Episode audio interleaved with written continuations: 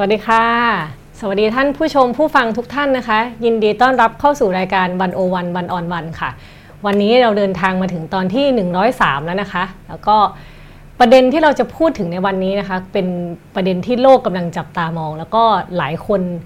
ก็ยังกังวลอยู่นะคะว่าเหตุการณ์จะเป็นยังไงต่อไปนะคะ ก็คือเรื่องของไวรัสโคโรนานะคะที่เกิดขึ้นในเมืองอู่ฮั่นประเทศจีนค่ะ วันนี้เราได้รับเกียรติจากอาจารย์นิติพวัครพันธ์นะคะ อดีต อาจารย์ภาควิชาสังคมวิทยาและมนุษยวิทยาค่ะ คณะรัฐศาสตร์จุฬาลงกรณ์มหาวิทยาลัยนะคะ จะมาคุยกับเราในประเด็นเรื่องโรคระบาดผ่านสายตามนุษยวิทยานะคะ ก็ขอสวัสดีอาจารย์นิตินะคะสวัสดีค่ะครับผมค่ะปกตินะคะอาจารย์เวลาเราพูดถึงเรื่องโรคระบาดเนี่ย คนก็จะนึกถึงเรื่องการแพทย์อ่าการอ่ารักษาหรือว่าอ่าการจัดการของรัฐว่าจะทำยังไงครับผมอ่าทีนี้เนี่ยมนุษยวิทยาค่ะ เกี่ยวข้องยังไงกับโรคระบาด ก็เลยอยากจะรู้อยากจะให้อาจารย์ปูพื้นให้ฟังก่อนนิดนึงค่ะ อ๋อครับ คือคือจริงๆแล้ววิชามนุษยวิทยานะโดยโดยทั่วไปเนี่ยเป็นวิชาที่ศึกษาเกี่ยวกับคนเกี่ยวกับอ่าสังคม สิ่งสิ่งที่เราเรียกว่าสังคมนะแล้วก็บางคนก็อาจจะเรียกว่าวัฒนธรรมอะไรเงี้ยนะเราในแง่นี้เนี่ยเราศึกษาผู้คนเป็นกลุ่มนะฮะแบบเป็นส่วนรวมเป็นกลุ่มเราเราจะไม่ไม่เราจะไม่เหมือนอจิตวิทยา ซึ่งอาจจะเน้นปัจเจกชนอะไรต่างๆนะฮะ หรือบางวิชาที่ที่เน้นเน้นอย่างปรัชญาจะเน้นเน้นที่ปัจเจกชนอะไรก็ว่าไปค่ะเราจะเราจะมองปัจเจกชนโอเค ในฐานะเป็นปปัจเจกบุคคล แต่ในขณะเดียวกันก็เป็นสมาชิกของกลุ่มของสังคมเนี่ยนะฮะทีนี้ถามว่าเราไปเกี่ยวข้องยังไงกับเอ่อการแพทย์นะฮะค่ะคือในมนุษยวิทยาเนี่ยเรามีเรามีหลายหลายสาขาแขนงวิชาเรียกเรียกกันเนี้ยเรียกอืมมีแขนงมีหลายแขนงวิชานะฮะ แล้วก็หนึ่งในในแขนงวิชาของมนุษยวิทยาเนี่ยก็เราเรียกว่ามนุษยวิทยาการแพทย์ medical anthropology ก็คือว่าเราไปมองว่าความสัมพันธ์ของคน ความเชื่อของคนนะฮะทัศนคติต่างๆ ต่อการเจ็บป่วย ต่อการแบบโรคภัยไข้เจ็บอะไรอืมต่างๆนะฮะค่ะมันเกี่ยวข้องกันไหมกับพฤติกรรมของเรา เกี่ยวข้องกับความเชื่อเรื่องเรื่องนั้นเรื่องนี้หรือไม่นะเกี่ยวข้องกับการกินหรือไม่ อะไรต่างๆ เนี่ยเราก็เลย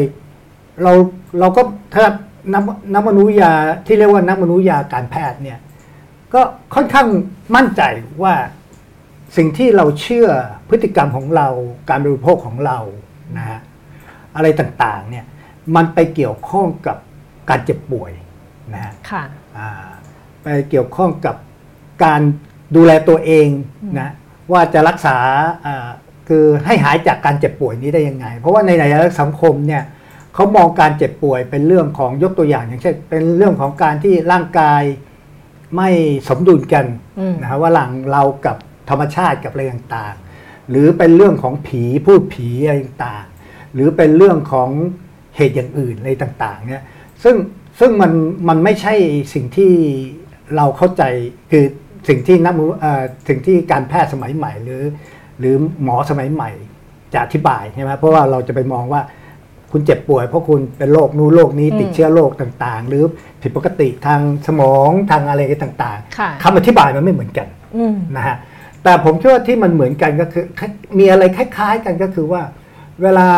คนกลุ่มอื่นนะฮะที่มองการเจ็บป่วยไปเกี่ยวข้องกับความเชื่อก็ดี พฤติกรรมก็ดีการบริโภคก็ดีเนี่ย เขาพยายามที่จะหาคำอธิบายว่าทำไมถึงเกิดความผิดปกติในร่างกายของเราอะไรต่างๆนะเพราะฉะนั้นมันก็จะเกี่ยวข้องมากกับการที่เขาจะต้องทำอะไรบางอย่าง อย่างเช่น บริโภคอะไรบางอย่างค่ะหรือไม่ทำอะไรบางอย่างอืมใช่ไหมอืมเพื่อที่จะได้หายจากการเจ็บป่วยอันนั้นค่ะนะฮะเพราะฉะนั้นอันนี้ก็เลยทำให้นักมนุษยวิทยาคิดว่าเออมันก็น่าสนใจมันสำคัญ เพราะว่าเราจะต้องเข้าไปเข้าใจเขาก่อนว่าเขามองการเจ็บป่วยโรคภัยไข้เจ็บยังไงอืม แล้วเราค่อยไปคล้ายๆแบบแนะนำเขาหรืออาจจะเป็นไปได้ไหมที่ให้เขาสนทนากับการแพทย์สมัยใหม่ค่ะนะฮะเดี๋ยวเดี๋ยวผมจะกลับมายกตัวอย่างเล่าให้ฟังนะอืมการแพทย์สมัยใหม่ว่าเออเป็นไปได้ไหมระหว่างความเชื่อเดิมของเขากับความเชื่อเทคโนโลยีใหม่ที่การแพทย์เนี่ยที่จะมาสามารถสนทนากันได้ลงรอยกันได้ แล้วค่ะทำให้การรักษาพยาบาลต่างๆเนี่ยมันได้ผลมากขึ้นอืมอะไรอย่างเงี้ยค่ะ เมื่อกี้อาจารย์บอกว่า มันนักมนุษยวิทยามีคำอธิบายอีกแบบหนึ่งที่ไม่เหมือนทางการแพทย์เลยค่ะครับอยากให้อาจารย์ยกตัวอย่างให้เห็นภาพนิดนึงว่า เช่นอะแพทย์เขาจะวินิจฉัย เช่น คนนี้ป่วยอืมเพราะระบบร่างกายเป็นอย่างนั้นอย่างนี้อ่าอะอ่าแต่ว่านักมนุษยวิมนุษยวิทยาเนี่ยอธิบายยังไงอะคะอาจารย์อ๋อเออสมมติคนหนึ่งอะสมมติหมู่บ้านหนึ่งมีคนชักติดติดกันสิบคนอะไรแบบเนี้ยอาจารย์มีกรณี มีฮะอืมอืมคือมันมีหนังสือเล่มหนึ่งซึ่งซึ่งโด่งดังมากนะ ชื่อ The Spirit The Spirit Catch You and You Fall Down นะก็คือถ้าจะแปลก็คือเหมือนถ้าแปลเป็นภาษาไทยง่าย ๆ เร็วๆ ก็คือแบบผีเข้าสิงแล้วก็ล้มลงไปค่ะนะฮะคนคนเขียนเป็นจริงๆ ไม่ใช่นักมนุษยวิทยานะ คนเขียนเป็นนักข่าวชื่อแอนฟาดิมันหนังสือออกมาปี 1997 นะ มันมีกรณีในอเมริกาที่แคลิฟอร์เนีย ก็คือในครอบครัวมงนะซึ่งมีลูกหลายคนนะลูกคนหนึ่งเนี่ย ชื่อลีนะค่ะตอนอายุสามเดือนเนี่ย เป็นโรคลมชักนะที่บ้านเราเรียกลมลมบ้าหมูอะไรเงี้ยนะก็เอปเป l ล p ซีเนี่ยอาพอชักแล้วก็คือเกิดทางสมองอะไรเงี้ยนะฮะที่น่าสนใจก็คือว่าคนมงเนี่ย เท่าที่เรารู้เนี่ยคนมงมองไอ้อาการชักพวกเนี้ยในสองลักษณะ คือหนึ่งความเชื่อว่ามันมีพูดผี วิญญาณของบรรพบุรุษอะไรต่างๆเนี่ยค่ะซึ่งมาให้พรคุณอ่าคือไม่มันไม่ใช่สักกี่คนที่จะชักแบบนี้อืมเพราะตอนคุณชักเนี่ย คุณกำลังเข้าไปสู่อีกโลกหนึ่ง ค่ะ นะโลกของพูดผีโลกของบรรพบุรุษอืมนะฮะมันไม่ใช่ทุกคนที่จะชักแล้วเข้าไปได้ค่ะนะคือพูดง่ายเข้าทรงอ่า เขามองการชักว่าเป็นเรื่องคล้ายๆเขาจุดเริ่มต้นของการเข้าทรงค่ะนะฮะเขาจะมองเพราะฉะนั้นคนที่เป็นโรคลมชักเนี่ยจะถือว่าเป็นแค่บุคคลพิเศษอืม นะ สามารถที่จะติดต่อกับพูดผีบรรพบุรุษได้หรือพูดผีในอีกโลกหนึ่งคือได้มองเป็นแง่บวก เป็นแง่บวกอืมนะแต่ไม่ก็ไม่ได้หมายความว่าคนคนคนคนมงเนี่ยจะไม่เข้าใจว่าการชักนี่มันมีอันตรายอืมนะเขารู้ว่ามันมีมันมีอันตรายมันจะมีผลได้ต่างๆ คือร่างกายไม่สมดุลอืมใช่ไหมคือไม่สมดุลกับธรรมชาติอะไรต่างๆเขาก็เข้าใจอันนี้ เพราะฉะนั้นเขาจะมีสองมุมมองที่ที่เห็นไอ้โรคลมชักเนี่ยอืม ด้วยด้วยสองมุมมองนะคือต้องรักษาก็ต้องรักษาอืมนะฮะแต่รักษาตามวิธีเขาใช่ไหมฮะแต่ไม่ได้หมายความว่าไม่ดีอืมในขณะที่เวลาในโลกตะวันตกโลกสมัยใหม่เนี่ยการเป็นเอป l e p s y เนี่ยคือการผิดปกติของสมองเนี่ยเท่าที่เรารู้ตอนเนี่ยเรากลัวมาก การแพทย์สมัยใหม่กลัวมาก เพราะว่าถ้ามันเป็นหนักเนี่ยมันจะแย่ลงแย่ลงแย่ลงเนี่ยอาจจะถึงขั้นตาย แล้วก็มีคนที่เสียชีวิตจากโรคเนี้ย ก็ไม่น้อยนะฮะอืมเพราะฉะนั้นในภาพในในในความคิดของการแพทย์สมัยใหม่เนี่ยนะเวลาผมพูดการแพทย์สมัยใหม่ก็คือแบบตะวันตกอะไรเงี้ยนะค่ะต่างๆเนี่ยคือไม่ได้คุณต้องทำคือต้องจัดการมันอืมนะฮะปัญหาก็คือว่าเด็กคนเนี้ยชื่อลีเนี่ยนะฮะจะเป็นโรคลมชักรุนแรงนะฮะแล้วก็มีอาจจะเป็นความไม่เข้าใจกันระหว่าง พ่อแม่ครอบครัวซึ่งอยากจะให้รักษาแบบหนึ่งอืมอะไรเงี้ยนะ แต่ว่าแพทย์อเมริกันซึ่งแมวฉันจะรักษาอีกแบบหนึ่งอะไรเงี้ยนะค่ะก็คือมันเป็นหลายปีมากนะฮะเด็กคนนี้ตายอายุ 30 แต่เป็นผักอยู่ 20 กว่าปีอืมนะฮะคือคือสมองคือสมองตายไปเดี๋ยวผมก็ค่ะกลับมาเล่านะฮะอืมแต่ระหว่างเนี่ยก่อนที่จะจะจะตั้งแต่ 3 เดือนเนี่ยนะก็เป็นตลอดแล้วก็เข้าเข้าออกออกโรงพยาบาลตลอดนะฮะเพราะว่าเนี่ยเกิดความไม่เข้าใจกันระหว่างครอบครัว มงนะฮะอืมกับผู้เป็นหมออะไรเงี้ยต่างๆ ผลผลที่เสียหายก็ไปตกที่เด็กนะเพราะว่ารักษาไม่ได้แล้วหนักมาก แล้วในที่สุดอายุเท่าไหร่ผมจำไม่ได้ เด็กคนนี้ลีก็ก็กลายเป็นผักสมองตายค่ะแต่ว่าพ่อแม่เขาอ่านจากหนังสือจะเห็นว่า ครอบครัวเขาเนี่ยครอบครัวที่แบบรักลูกมากอืมดูแลข้อลูกกันต่าง ๆ ดีๆนะแล้วก็แบบพี่น้องก็รักกันอะไรอย่างเงี้ยต่าง ๆ มันก็คือเป็นเรื่องที่ค่อนข้างเศร้านะ แต่มันก็สะท้อนให้เห็นว่า เวลาคนที่สองวัฒนธรรมต่างกันเนี่ยแล้วมาเจอกัน แล้วไม่สามารถจะสื่อสารกันได้ในแง่ความเข้าใจเกี่ยวกับการเจ็บป่วยอืมโรคภัยไข้เจ็บ ไม่สามารถคุยกันได้เนี่ยมันรุนแรงขนาดไหนอืมแล้วก็ไปเนี่ยก็ก็ก็เป็นเคส ซึ่งทำให้หนังสือเล่มนี้โด่งดังมากคืออมในช่วงนั้นเนี่ยผมคิดว่านักมนุษยวิทยาที่อเมริกาเนี่ยไม่ว่ามหาลัยไหนเนี่ยแต่เวลาพูดถึงอ่าในเซาท์อีสเอเชียนะ คนมงเนี่ยเขาก็จะยกเคสหนังสือเล่มนี้ขึ้นมามาใช้ในค่ะการสอนในอะไรเงี้ยทีนี้ก็คือมันน่าสนใจก็คือว่า ผู้หญิงคนนี้ไม่ใช่นักมนุษยวิทยาค่ะเป็นนักข่าวเป็นผู้สื่อข่าวทำเรื่องนะฮะไม่ใช่หมอไม่ใช่แพทย์อืมแต่ใช้เวลาเป็นปีฮะรู้สึกจะปีสองปีในการไปคุยกับครอบครัวแกไปไปมามาตลอดอย่างเงี้ย ก็ในที่สุดก็แบบมีเป็นเพื่อนกับครอบครัวกับคนมงกับอะไรต่างๆเนี่ยอืมนะแล้วผม ประเด็นหนึ่งที่เดี๋ยวจะกลับมาพูดก็ได้ก็คือ ผมคิดว่า อันนี้เป็นสิ่งหนึ่งซึ่งผมคิดว่านี่นี่เป็นความเห็นส่วนตัว ผมรู้สึกว่ามนุษยวิทยาเนี่ยในขณะนี้นะ ไม่ว่าจะเป็นมนุษยวิทยาการแพทย์หรือมนุษยวิทยาอะไรก็แล้วแต่เนี่ย เราต้องไปขอความพูดง่ายเหมือนเราไปขอความรู้คนอื่นนะค่ะเราก็ต้องไปอ่านหนังสือของอะนักข่าวอืมอ่านหนังสือของอานักประวัติศาสตร์ที่เขียนกับโลกนู้นโลกนี้อะไรเงี้ย หรือ อ่านหนังสือของแพทย์อะไรต่างๆเนี่ยเพื่อเพื่อที่จะเข้าเข้าใจเอ่อเรื่องโรคภัยไข้เจ็บจากมุมมองอื่นอืมนะเพื่อที่จะจะข้อมูลเกี่ยวกับโรคภัยไข้เจ็บจากคนอื่นอะไรต่างๆเนี่ยหรือว่าต้องการที่จะได้เอ่อเหมือนกับมีประสบการณ์อะไรต่างๆเนี่ยจากมุมมองอื่นอะไรพวกเนี้ยเพราะฉะนั้นผมว่าอันนี้คือถ้าถามผมเนี่ยผมว่าเวลาเราบอกอะไรมนุษยวิทยามันตอนนี้ผมว่า มันก็ตอบยากเหมือนกัน เพราะว่าอืมเราเราก็เราเองก็ต้องไปใช้อ่าแค่ความรู้ของคนอื่นเขาเข้ามาฮค่ะค่ะก็คือพอจะพูดได้ว่ามนุษยวิทยาเนี่ยเป็นการรวมเอาศาสตร์หลาย ๆ อย่างมารวมกันในการอธิบายมุมมองเรื่องโรคระบาดแบบมากนี้ขึ้ได้นไหมนะอืมากขึ้นอาจจะบอกไม่ไม่ได้รวมแต่หมายถึงว่าอันนี้ก็เป็นเรื่องของแต่ละคนที่จะไปประยุกต์ใช้อืมนะฮะอย่างผมเองผมก็ สนใจประวัติศาสตร์ยกตัวอย่างอืมผมก็จะอ่านงานเกี่ยวกับประวัติศาสตร์มากอะไรต่างๆนะอืมอืมอะไรเงี้ยซึ่งก็ก็ก็เดี๋ยวนี้ก็มีคนใช้นะ อย่างเช่นกรณีที่อ่าเดี๋ยวนี้ที่ที่เดี๋ยวจะพูดในรายละเอียดก็ได้เรื่องเรื่อง the black death นะอืมเรื่องกาลโรคซึ่งเกิดในอ่าในอ่าอะไรยุโรปนะค่ะฮะยูโรเซียกับในอ่า แอฟริกาทางเหนือเนี่ยอืมกลางศตวรรษที่ 14ค่ะอันนี้ก็มีหนังสือออกมาหลายเล่มมากนะอืมนะอย่างยกตัวอย่างนี่ก็เล่มหนึ่งแต่ว่ามีเยอะนะอืมบางคนก็เป็นนักประวัติศาสตร์ บางคนก็เป็นนักมนุษยวิทยาที่ไปสนใจประวัติศาสตร์ค่ะอะไรเงี้ยบางคนก็เป็นอะไรเงี้ยหมอมีอ่าฮะเยอะฮะเพราะฉะนั้นนี่นี่เป็นสิ่งที่ เข้ามาเยอะตอนหลังอืมเนี่ยเพราะว่าพอพอเราพยายามที่จะทำความเข้าใจเรื่องโรคระบาดอืมเราก็ซึ่งมันเกิดไปแล้วในอดีต เราจะเข้าใจเราก็ต้องไปอ่านเอกสารอืมในสมัยนั้นนะยกโอตัวอย่าเคงอาจารย์พูดเรื่องประวัติศาสตร์ขึ้นมาอืมพอดีเลยค่ะ เพราะว่าก่อนที่เราจะไปกันต่อหรือก่อนที่โลกจะเดินทางมาถึงไวรัสโคโรนาอู่ฮั่นเนี่ยอืมเราก็ผ่านโรคระบาดมาเยอะมากนะคะอืมอาจารย์ก็อยากอยากให้อาจารย์ ทบทวนประวัติศาสตร์ให้ฟังหน่อยอย่างนี้ดีกว่าว่าโรคระบาดกับมนุษย์เนี่ยเป็นคู่แค้นคู่คู่อะไรกันมานานแล้วอะไรเงี้ยเขาอยู่กันมา ผมคิดว่าเออโรคระบาดก็คือความตายค่ะใช่ไหมฮะคือไม่มากก็น้อยก็มีคนตาย ความตายมันก็อยู่กับชีวิตเรามานานแล้วอะไรเงี้ยนะโอเคแต่แต่ผมคิดว่ามันเราพูดได้สองสามส่วนนะเอาเอาเอาเรื่องก่อนคำว่าระบาดก่อนคำว่าโรคระบาด epidemic เนี่ยถ้าเราเข้าไปดูเนี่ยนะ คำนี้เป็นคำโอ้เก่ามากอะนะ มีมาโอ้โหเป็น 2,000 3,000 ปีแล้ว ตั้งแต่ย้อนกลับไปสมัยกรีกอะไรเงี้ยค่ะแต่ความหมายมันเปลี่ยนไปตามยุคสมัยอืมนะมันหมายความว่าอะไร มันหมายความว่าเมื่อก่อนก็มีการระบาดของโรคค่ะใช่ไหมจะเกิดขึ้นเพราะว่า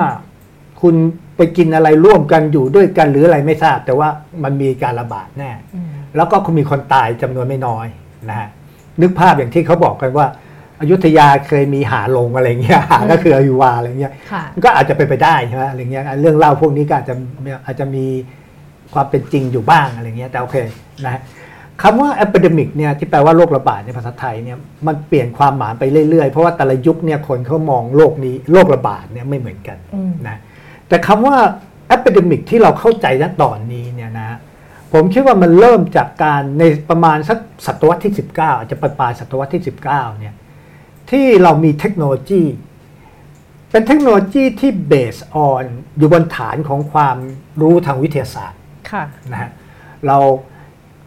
เราใช้เครื่องมือต่างๆ ที่เรียกว่าเครื่องมือทางวิทยาศาสตร์เทคโนโลยีทางวิทยาศาสตร์มากขึ้น เรามีกล้องจุลทรรศน์ต่าง ๆ เราเห็นเชื้อโรคอะไรต่างๆนะอืม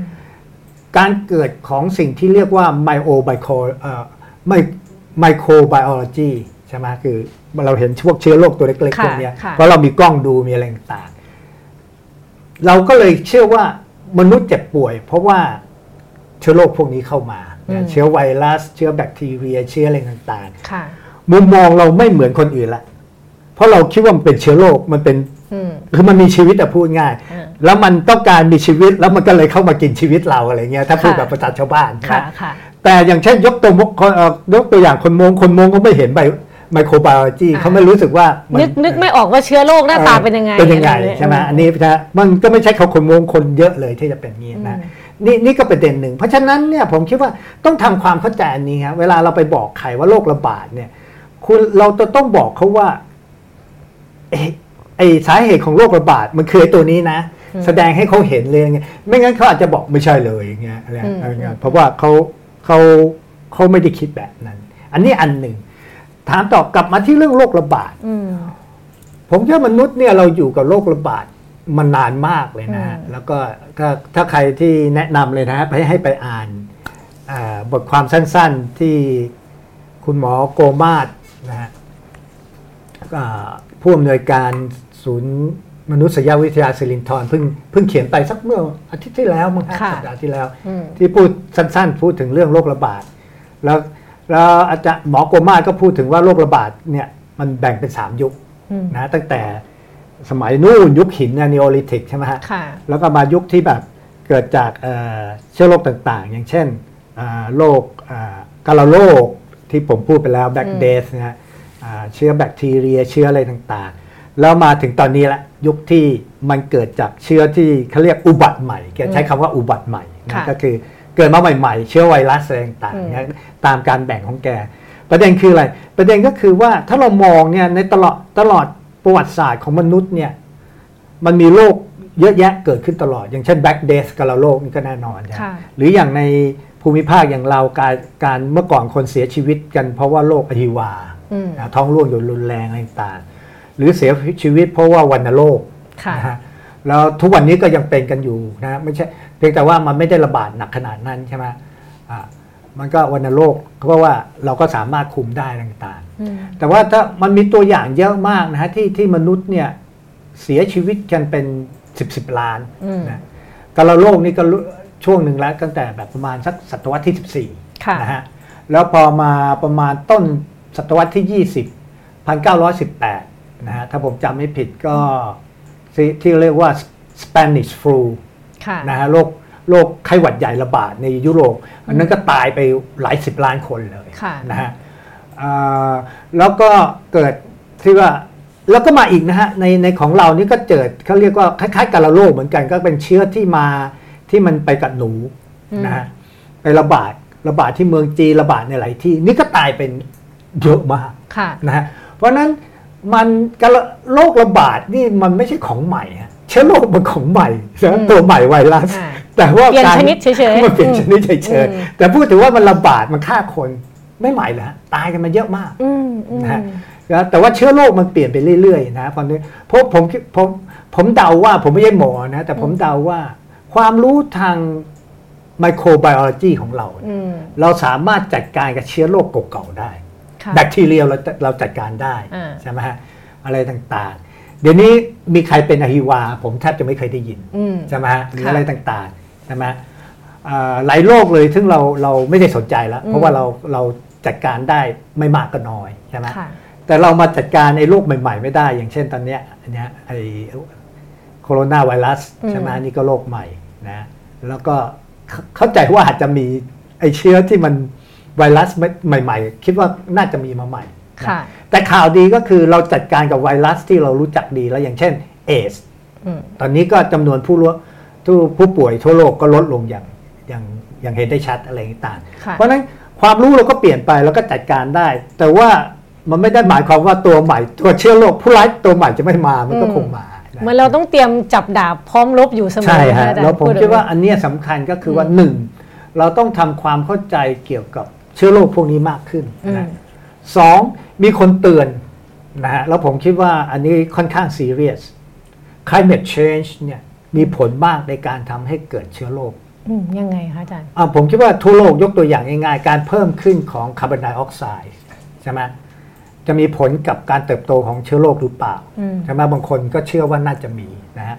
การเกิดอย่างเงี้ยเราทุกวันนี้ฝุ่นละอองต่างอืมๆอะไรเงี้ยนะฮะแล้วก็ สิ่งที่พูดง่ายการใช้สารเคมีต่างๆอะไรเงี้ยผมคิดว่ามันมีผลกระทบกับสิ่งแวดล้อมกับการที่เชื้อโรคตัวใหม่เกิดขึ้นอืมนะคือคือเราจะไปบอกว่าไม่ใช่ไปนไปไม่ได้เราจริง ๆ เรายังไม่มีความรู้มากพอนะวันนั้นจะมีคนเตือนมากเลยว่า climate change เนี่ยนะเกี่ยวข้องกับกับกับการการเกิดเชื้อโรคใหม่ ๆ แน่นอนนะอืมการสูญเสียพื้นที่ป่าค่ะการที่ คาร์บอนไดออกไซด์เพิ่มมากขึ้นเรื่อยๆนะอะไรต่างๆ แล้วก็ทำให้มีปัญหาอะไรต่างๆนะผมคิดว่าอันเนี้ยเป็นสิ่งที่มันกระทบกันไปหมดอืมนะแล้วมันก็จะไปเร่งการเนี่ยการแพร่กระจายมากขึ้นด้วย ค่ะ พอเราเห็นโฟลว์ของการที่โรคระบาดค่อยๆพัฒนามานะคะ แต่ว่ามันก็มีมีข้อวิพากษ์วิจารณ์หรือคล้ายๆข้อ งานวิจัยหลายชิ้นที่อย่างที่อาจารย์พูดเมื่อกี้ว่า สภาพการเปลี่ยนแปลงของสภาพภูมิอากาศเนี่ยทำให้เกิดเชื้อใหม่ ๆ ขึ้นมาอืมแต่ขณะเดียวกันมันก็มีประเด็นเรื่องของการที่มนุษย์เนี่ยไปคล้ายๆกับกินอาหารกินสัตว์ป่าหรือว่ามีการเปลี่ยน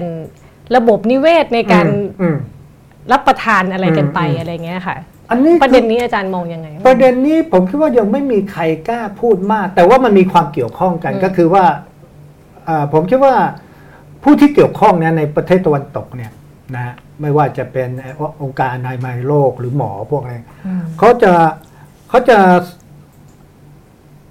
คอนเซิร์นคือให้ความสำสำคัญมากสนใจมากก็คือว่าการที่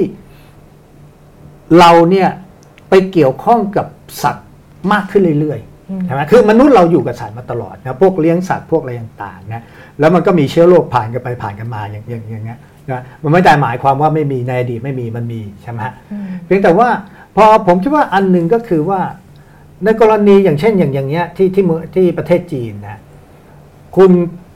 จริงหรือเปล่าไม่รู้ แต่ว่ามันมีตลาดที่ค้าเนื้อสัตว์ป่าอืมใช่ไหมมันมีความคิดหรือว่ามีข้อเสนอที่ว่ามันเกิดขึ้นเพราะคนไปบริโภคเนื้อสัตว์สัตว์ป่าค่ะซึ่งมีเชื้อไวรัสนะ อย่าบางคนก็บอกข้างคาวบางคนก็บอกนู่นบอกนี่โอเคไม่เป็นไร แต่ว่าปัญหาผมคิดว่าไอ้เชื้อโรคพวกนี้ซึ่งอยู่ในสัตว์เนี่ย ถ้าคุณไม่ไปยุ่งกับมันใช่ไหมอืมเราไม่ไปมีความสัมพันธ์กับมันเนี่ย มันก็อยู่แค่นั้นค่ะใช่ไหมมันก็แต่ว่าพอเราไปใกล้ชิดเราไปสัมผัสเราไปเกี่ยวข้องกับมัน มันก็จากสัตว์มาสู่คนอืมใช่ไหมแล้วมันก็อาจจะเกิดการเปลี่ยนสายพันธุ์หรืออะไรก็ว่าไปนั่นก็อีกเรื่องหนึ่งนะฮะเนี่ยเพราะฉะนั้นผมคิดว่านี่คือสิ่งที่ จะเกิดขึ้นคือคนเขาห่วงนะฮะว่ามันเพราะว่าหนึ่งเราไปทำลายป่ามากขึ้นอืมใช่ไหมฮะทำเอาง่ายๆ เราตัดป่าเพื่อปลูกอ่าปาล์มต่างๆ ที่เป็นเรื่องเป็นราวตอนเนี้ยค่ะหรืออะไรต่างๆเนี่ยแล้วก็ไปทำให้พื้นที่ป่าน้อยลงนะเกิดปัญหาตามมาก็เรื่อง climate change อะไรต่างๆนะอืมการลุกเข้าไปในป่าแน่นอนคนก็ไม่ต้องไปมีเอ่อคล้ายๆแบบคอนแทคใช่ไหม กับสัตว์ป่า เอามากินมั่งไปฆ่ามันมั่งอะไรต่างๆเนี่ยแทนที่มันเคยคอนเทนอยู่ในป่ามันก็ออกมาสู่คนใช่ไหมแล้วก็แพร่ระบาดทีนี้ก็ไม่ใช่จากสัตว์สู่คนแล้วจากคนไปคนในกรณีอืมของของที่เรากำลังเผชิญอยู่นี่นะค่ะเพราะฉะนั้นผมคิดว่าเรื่องพวกนี้เนี่ยในแง่หนึ่งเนี่ยมันมันเป็นเป็นผลจากพฤติกรรมของเราที่เปลี่ยนไป ยกตัวอย่างง่ายๆเนี่ยผมคิดว่าสมัยร้อยปีที่แล้วคงไม่มีใครไปเที่ยวป่าค่ะ ใช่ไหมเพราะว่าเราเชื่อเป็นที่ของสัตว์ป่าของอืมพูดผีของอะไรใช่ไหมค่ะร้อยปีที่แล้วคงไม่มีใครเดี๋ยวนี้ทุกคนอยากไปอยู่ป่าไปนอนเต็นท์ไปดูฟังนกอะไรเงี้ยค่ะคือพฤติกรรมเราเปลี่ยนไป ถามว่าป่าพวกนี้โอ้ยเป็นป่าสะอาดคุณรู้ได้ยังไงอืมใช่ไหมคุณจะบอกว่าสัตว์พวกนั้นไม่มีเชื้อโรคคุณรู้ได้ไง คุณไม่มีทางรู้ค่ะใช่ไหมเพราะฉะนั้นผมคิดว่ามันจะต้องมีการขีดเส้นหรือทำอะไรบางอย่างที่แบบในการที่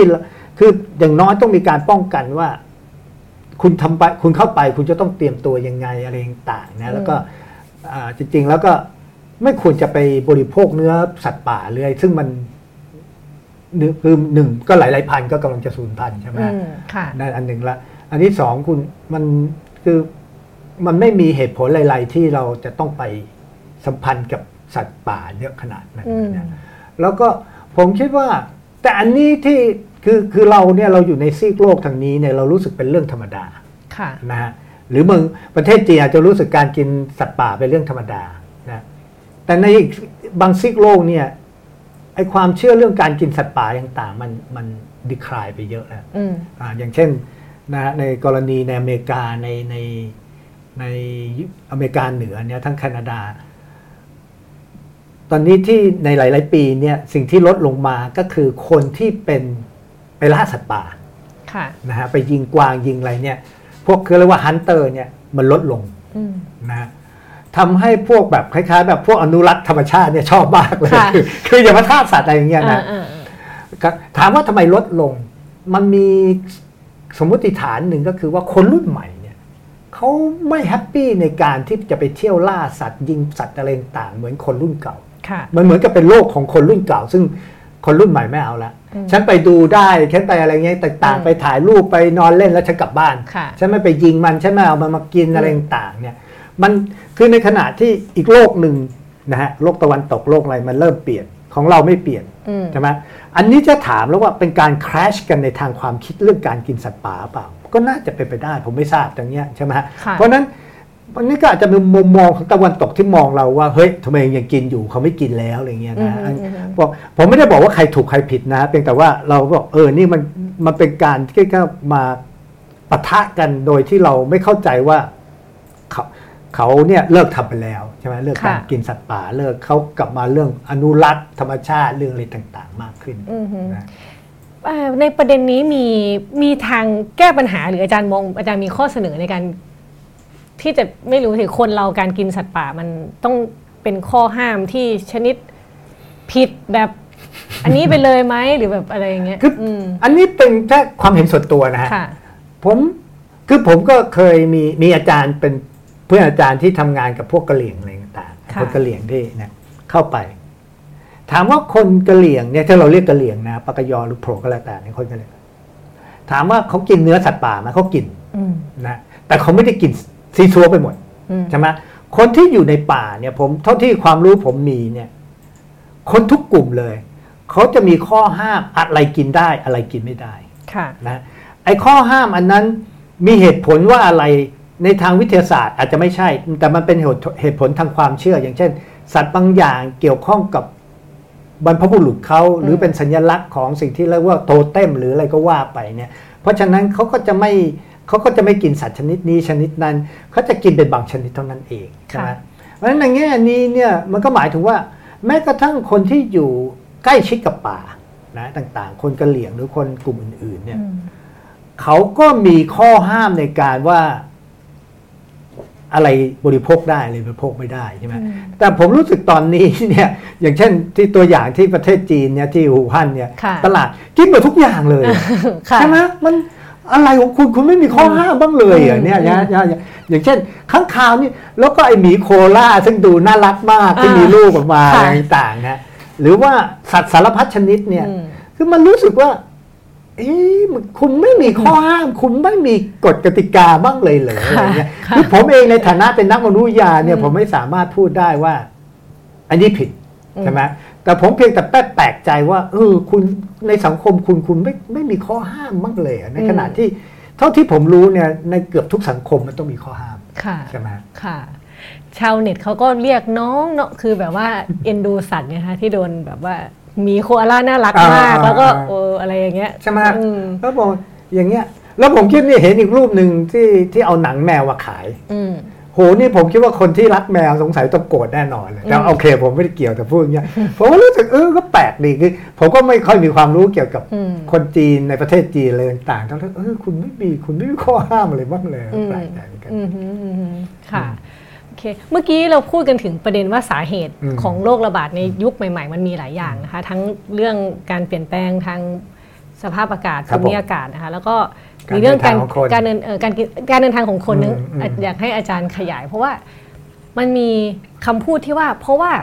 โลกมัน globalization อืมแล้วอืมโลกมันบินแป๊บเดียวอืมอืมอืมไปหย่อนเชื้อโรคได้ทุกที่บนโลกเลย อาจารย์มองประเด็นนี้ยังไงคะคือผมคิดว่าอันนี้เราผมคิดว่าเรายังเข้าใจไม่ค่อยถูกเท่าไหร่อืมโรคระบาดเมื่อก่อนก็มีค่ะนะยกตัวอย่างอย่างกาลกาลโรคเนี่ยนะฮะ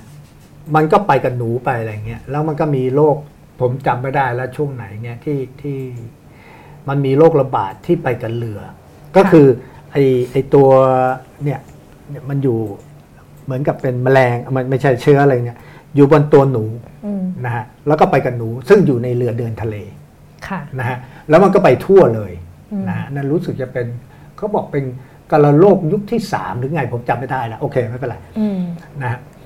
มันก็ไปกับเรือ แล้วมันก็ทำให้คนเนี่ยในเรือตายเยอะแยะเลย แล้วพอคนไปขึ้นคนป่วยขึ้นจากเรือที่เมืองท่าก็ไปแพร่แพร่กระจายอะไรเงี้ยอืมมันมีมานานแล้วฮะเพียงแต่ว่าโอเคก็เป็นไปได้ว่าเดี๋ยวนี้พอ globalization เนี่ยเราไปเร็วขึ้นอืมการแพร่มันเร็วขึ้นเนี่ยเนี่ยในจีนตอนนี้หมื่นกว่าคนแล้วอะไรเงี้ยนะค่ะมันค่ะมันก็เป็นไปได้ว่าคือสปีดมันเร็วขึ้นอืมนะแต่จะบอกว่า globalization ทำให้เกิดมันไม่ใช่ มันเกิดมีมาตั้งนานแล้วมันไปกับคนใช่ไหมไปกับสัตว์กับคน นะฮะอ่าสปีดมาจะช้ากว่านะฮะแต่พูดง่ายก็คือตราบใดที่มีการเดินทางของคน ไม่ว่าจะด้วยสาเหตุอะไรไปค้าขายไปททำงานเป็นแรงงานอืมไปอะไรต่างๆหรือทาสไปกับทาสอะไรต่างๆนะที่เมื่อก่อนค้าทาสกันอะไรต่างๆเนี่ยคือตราบใดที่มีการเดินทางของคนเนี่ยแล้วมีสัตว์ด้วยเนี่ยค่ะนะฮะมันต้องมีมันคือคุณ คุณต้องคาดหวังได้เลยว่าจะมีโรคเกิดขึ้นและอาจจะระบาดใช่ไหมอืมเพราะฉะนั้นมันแล้วผมคิดว่าอันนี้เนี่ยที่จะต้องทำให้เราคิดมากขึ้น ว่าเราจะต้องจัดการยังไงกับการเดินทางของคนค่ะใช่ไหมฮะอย่างเช่น ตอนนี้พูดกันถึงเรื่อง คุณจะต้องตรวจโรคก่อนไหมไปนู่นไปนี่อะไรต่างๆซึ่งมันก็จะทำให้ชีวิตเราเนี่ยยุ่งยากมากขึ้นค่ะนะฮะแต่เดิมก็เหมือนจะยุ่งยากอยู่แล้วนะเออมันก็จะยุ่งยากมากขึ้นค่ะนะค่ะตอนนี้ถ้าถามว่า รัฐเข้ามามีอำนาจมากขึ้นเนี่ยอืมนะฮะแต่การเราเราจะชอบไหมเราคงไม่ชอบ แต่เราคงปฏิเสธไม่ได้ว่าถ้ามันเกิดขึ้นจริงๆเขาคงจัดการเราแน่นอนอือฮึใช่ไหมอือฮึอือฮึค่ะโอเคอ่ามีอาจจะมีคำถามย้อนกลับไปประเด็นเรื่องการกินอืมสัตว์ป่านิดนึงค่ะอาจารย์ว่า ถ้าเกิดว่าพฤติกรรมคนเปลี่ยนไปในการกินสัตว์ป่าแบบอืมเปลี่ยนไปแล้ว อนาคตโลกเป็นเมืองหมดเลย ไม่มีอืมป่าเหลือแล้วอืมเงี้ยโรคระบาดมันจะ มันเป็นไปไม่ได้นะฮะเราต้องมีคือผมคิดว่าหนึ่งนะอืมมันต้องมีป่าอยู่แล้วอืมเพราะทุกวันนี้คนก็มาเที่ยวบอกปลูกป่าปลูกป่าเพิ่ม เพราะว่าต้นไม้มันเป็นเหมือนปอดเรานะอืมเพียงแต่ว่าป่าที่เราพูดถึงอันนี้เนี่ยอืมมันอาจจะไม่ใช่ป่าที่เราเข้าใจป่าดงดิบ ซึ่งมีสิงสาราสัตว์อะไรเยอะแยะต่างๆเนี่ยอาจจะไม่ใช่แบบนั้นนะผมคิดว่าป่ามันยังไงเขาก็ตกลงกันอยู่แล้วว่าต้องปลูกนะฮะค่ะเอ่อโลกในอนาคตเป็นยังไงผมไม่ทราบนะ ถ้าถ้างั้นต้องไปอ่านพวกนิยายไซไฟเลยค่ะค่ะ แต่ว่าอันหนึ่งอันนี้เป็นแค่ส่วนส่วนตัวนะฮะแล้วแล้วผมรู้สึกมันเป็นแนวโน้มที่เกิดขึ้นในโลกตะวันตกอืมแล้วแล้วจริง ๆ มันก็ไม่ขัดกับเอ่อความคิดความเชื่อของคนไทยนะอืมคือการเพิ่มขึ้นของพวกที่เป็นมังสวิรัตค่ะนะฮะสังเกตตอนนี้จะเห็นเยอะเลยคนมาพูด ไปกินอ่า มังสวิรัตหรือแม้กระทั่งเป็นวีแกนด้วยซ้ำนะฮะอืมคือไม่ไม่กินเนื้อเลยอะไรอย่างเงี้ยนะผมคิดว่ามันเพิ่มขึ้นมากมันคืออิทธิพลมันเพิ่มขึ้นเยอะนะแนวโน้มมันขึ้น เราตอนนี้เราพูดถึงการทำโปรตีนจากจากพืชอืมใช่ไหมฮะแฮมเบอร์เกอร์ที่ทำจากพืชจากเต้าหู้ตักเต้าหู้ตักอะไรต่างๆตอนนี้กำลังโอ้โหมาเป็นสินค้าตัวใหม่เลยอย่างเงี้ยนะอืมอืมซึ่งมันไม่ขัดกับคนทางบ้านเราเลย เพราะบ้านเราคนที่ไปกินเจมังสวิรัตนี่มันก็มีมาตลอดมีมาเรื่ค่ะอยๆใช่ไหมค่ะ ถามว่าอันนี้เป็นคุณค่าใหม่นะเราจะเรียกมันว่าเป็น new new global morality หรือเปล่าผมไม่ทราบนะฮะแต่ผมเห็นว่ามันมันมา มันมันเริ่มมีคนพูดขึ้น แล้วมันไปเกี่ยวข้องกับ climate change เพราะว่ามันมีคนอากิคือมันมีคนโต้แย้งว่า เพราะเราต้องเลี้ยงสัตว์ สัตว์เนี่ยมันทำให้เกิดแก๊สอะไรต่างๆค่ะนะค่ะต่างๆทำลายนะทุ่งหญ้าก็ว่าไปนะอืมอย่าง คุณกินเนื้อวัวตัวหนึ่งมัน produce นี่เธอก็บอกมีตัวเลขเลยนะค่ะคุณกินเนื้อวัวจานหนึ่งนี่คาร์บอนไดออกไซด์ออกมาเท่าไหร่อะไรเงี้ยค่ะต่างๆนะในขณะที่คุณกินเต้าหู้นี่แทบจะไม่มีอะไรเงี้ยก็ว่าไปอืมเพราะฉะนั้นคนคนพวกนี้คนที่คนที่กิน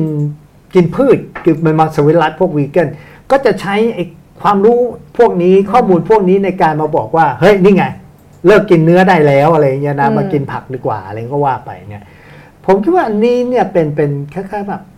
มันมามันมา แต่ว่าจะเข้มแข็งแค่ไหนจะกระจายมากแค่ไหน อันนี้ผมไม่ทราบ อันนี้คงต้องไปดู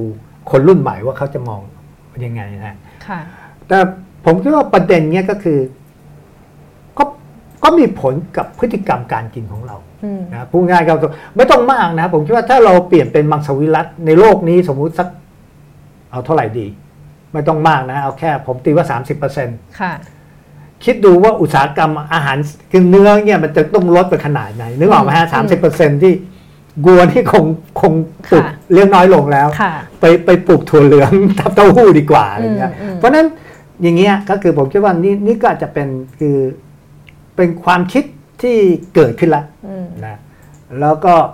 กำลังมาส่วนมันจะอยู่ได้แค่ไหน มันจะกระจายแค่ไหน อันนี้ไม่ทราบอืมนะถึงณตอนนั้นเนี่ยผมคิดว่า การมีป่ามีสัตว์ มันแทบจะไม่เกี่ยวข้องกับชีวิตเราเลยค่ะใช่ไหมเพราะคุณไม่กินเนื้ออืมใช่ไหมแต่แต่อาจารย์คิดว่ามันจะเป็นมีวันนั้นไหมคะวันที่คคงนยากอืมคงยากนะฮะมันคงค่ะเป็นคือผมคิดว่าเรื่องพวกนี้มันต้องถามว่าคุณคุณ afford ได้ปะอืมคือคุณรวยพอที่มากินอย่างนี้เปล่าคนจนที่ไหนจะกินได้ใช่ไหมแล้วค่ะคนจนกินมีกินอะไรก็กินน่ะค่ะอืมค่ะค่ะโอเคค่ะ ทีนี้เราจะขยับประเด็นไปในเรื่อง เมื่อกี้อาจารย์พูดถึงคนจน มันก็มีการคล้าย ๆ กับความเสี่ยงของคนที่จะมีโอกาสเป็นโรคระบาดครับ ซึ่งก็ดูเหมือนว่าคนจนจะมีความเสี่ยงมากกว่าคนรวยหรือเปล่าอะไรก็มีข้อถกเถียงกันในครับกันคในรับวงอันวินี้ชาการอยู่อันนี้จริง ๆ นี่ก็เป็นเป็นเป็นสิ่งที่คนที่สนใจเรื่องโรคระบาดตอนนี้เขาพูดถึงเยอะนะฮะแล้วก็ประเด็นคืออย่างนี้ฮะโรคระบาดเนี่ย มันมีนัยยะของการที่แสแสดงให้เห็นถึงความเหลื่อมล้ำความไม่เท่าเทียมกันค่ะในสังคมนะฮะเขายังยกตัวอย่างอย่างเช่นว่า เอาง่าย ๆเลย สมมติมีโรคระบาดนี่นะ คนจนเนี่ยจะเข้าถึงบริการทางการแพทย์ได้ไหมยากอืมเอาแค่ง่าย ๆ ซื้อหน้ากากก็มันแพงแล้วว่าซื้อไม่ไหวแล้วค่ะไม่มีไม่มีตังค์ซื้อซื้อไม่ได้อย่างเงี้ยนะเอานี่แบบง่าย ๆที่สุดเลยนะอืมอะไรต่างๆไม่ต้องพูดถึงว่าพ อเจ็บป่วยแล้วจะไปเข้าโรงพยาบาลอะไรต่างๆ ของเรานี่ยังดีขึ้นนะ มี 30 30 บาทรักษาทุกโรคเนี่ยถ้านึกภาพถ้าไม่มีเลยนี่ยิ่งไม่ต้องพูดค่ะนะเพราะฉะนั้นก็คือถามว่าโรคระบาดเนี่ยมันมีนัยยะอะไร มันมีนัยยะของสิ่งที่ผมเรียกว่า political economy คือคืออะไรเขาเรียกเศรษฐศาสตร์การเมืองค่ะนะคนที่ต่างกันฐานะต่างกันทางเศรษฐกิจแน่นอนนะฮะฐานะเศรษฐกิจอันนี้ก็ไปถึงฐานะทางสังคมด้วยอะไรเงี้ยต่างนะ คุณมีสตังค์พอที่คุณจะไปซื้อหน้ากากซื้อยาซื้อเครื่องฟอกอืมอากาศ อันนี้ง่าย ๆ เลยเรื่องฝุ่นนะค่ะอะไรเงี้ยนะคุณคุณเอ่อโอเค มีโรคระบาด ฉันไม่ออกไปข้างนอก ฉันสั่งออนไลน์เข้ามาอืมเข้ามาฉันเช็ดนู่นเช็ดนี่ใช่ไหมค่ะอันนี้แบบเบสิกเลยเห็นง่าย ๆ เลยนะอืมอืมคนจนเดี๋ยวก็ต้องไปทำงานอืมแหกขี้ตาตื่นหน้ากากก็ไม่มี นอนก็น้อยทำงานก็หนักภูมิต้านทานก็แย่คือโอ้โหมันมันสารพัดค่ะปัจจัยที่จะมาเยรุมเร้ามากฮะอืมใช่ไหมฮะยังไม่ต้องพูดถึงว่าถ้าคุณอยู่ในแหล่งเสื่อมชุมชนที่เขาเรียกเมื่อก่อนเรียกชุมชนเสื่อมเสื่อมโทรมนะสลัมน้ำเน่าเลาะนั่งอยู่หน้าบ้านขยะกองอยู่ตรงนั้นค่ะอ่าน้ำสะอาดไม่มีอันนี้สำคัญนะน้ำสะน้ำสะอาดไม่มีใช้อะไรต่างๆเนี่ยแหล่งเพาะเชื้อโรคเลยอืมใช่ไหมฮะอะไรต่างๆมันก็ยิ่งยิ่งหนักเข้าไปใหญ่ เพราะฉะนั้นเนี่ย นะฮะอย่างดูรูปเนี่ยเพราะฉะนั้นเนี่ยมันมันชัดเจนนะว่าไอการระบาดของโรคเนี่ยมันจะทำให้เห็นไอความเหลื่อมล้ำความไม่เท่าเทียมกันเนี่ยของสังคมของคนในสังคมเนี่ยเยอะมากค่ะนะฮะแล้วมันก็จะยิ่งห่างยิ่งห่าง เพราะว่าไอ้ไอ้ไอ้ความเหลื่อมล้ำอันนี้เนี่ยคนที่มันสามารถจะ afford ได้หมายถึงว่าสามารถที่จะเข้าสู่บริการทางการแพทย์เนี่ยอืมก็จะต้องแบบ หาทุกวิถีทางที่จะให้ดีขึ้นดีขึ้นใช่ไหมเพื่อดูตัวเองดังนั้นคนจนมันก็ไม่ได้เข้ามาค่ะเพราะฉะนั้นโรคระบาดตอนเนี้ยผมคิดว่าในยยะทางทาง มันไม่ได้มีแค่ในยยะทางการแพทย์หรืออะไรนะ มันมีนัยยะทางทางเรื่องไอ้ทางสังคมเยอะมากนะโดยเฉพาะเรื่องความเหลื่อมล้ำอันเนี้ยซึ่งซึ่งเราพูดมาเยอะมากเลยนะ ตลอดโอ้โหผมคิดว่าในช่วงหลายเป็นสิบปีเนี่ยเราพูดเรื่องตลอดอืมมันก็จะยิ่งแย่ลงแย่ลงหนักลงค่ะ แต่ว่าถ้าพูดอย่างเงี้ยโรคระบาดในปัจจุบันเอาแค่ว่าจากอู่ฮั่นเนี่ยก็ไม่ได้มีตัวชี้วัดว่าคนที่ตายก็มีเฉพาะคนจน คนที่เสียชีวิตก็ไม่ได้เอาไม่มีเฉพาะคนจนเท่านั้นใช่อะไรเงี้ใช่ยก็คือมันมันมีอะไรเปลี่ยนไปบ้างคะอาจารย์ในประเด็นเนี่ยผมคิดว่าไอ้การที่คนเสียชีวิตเนี่ยอืมจะเป็นคนจนคนรวยเนี่ยคงวัดไม่ได้อืมนะฮะหรือว่า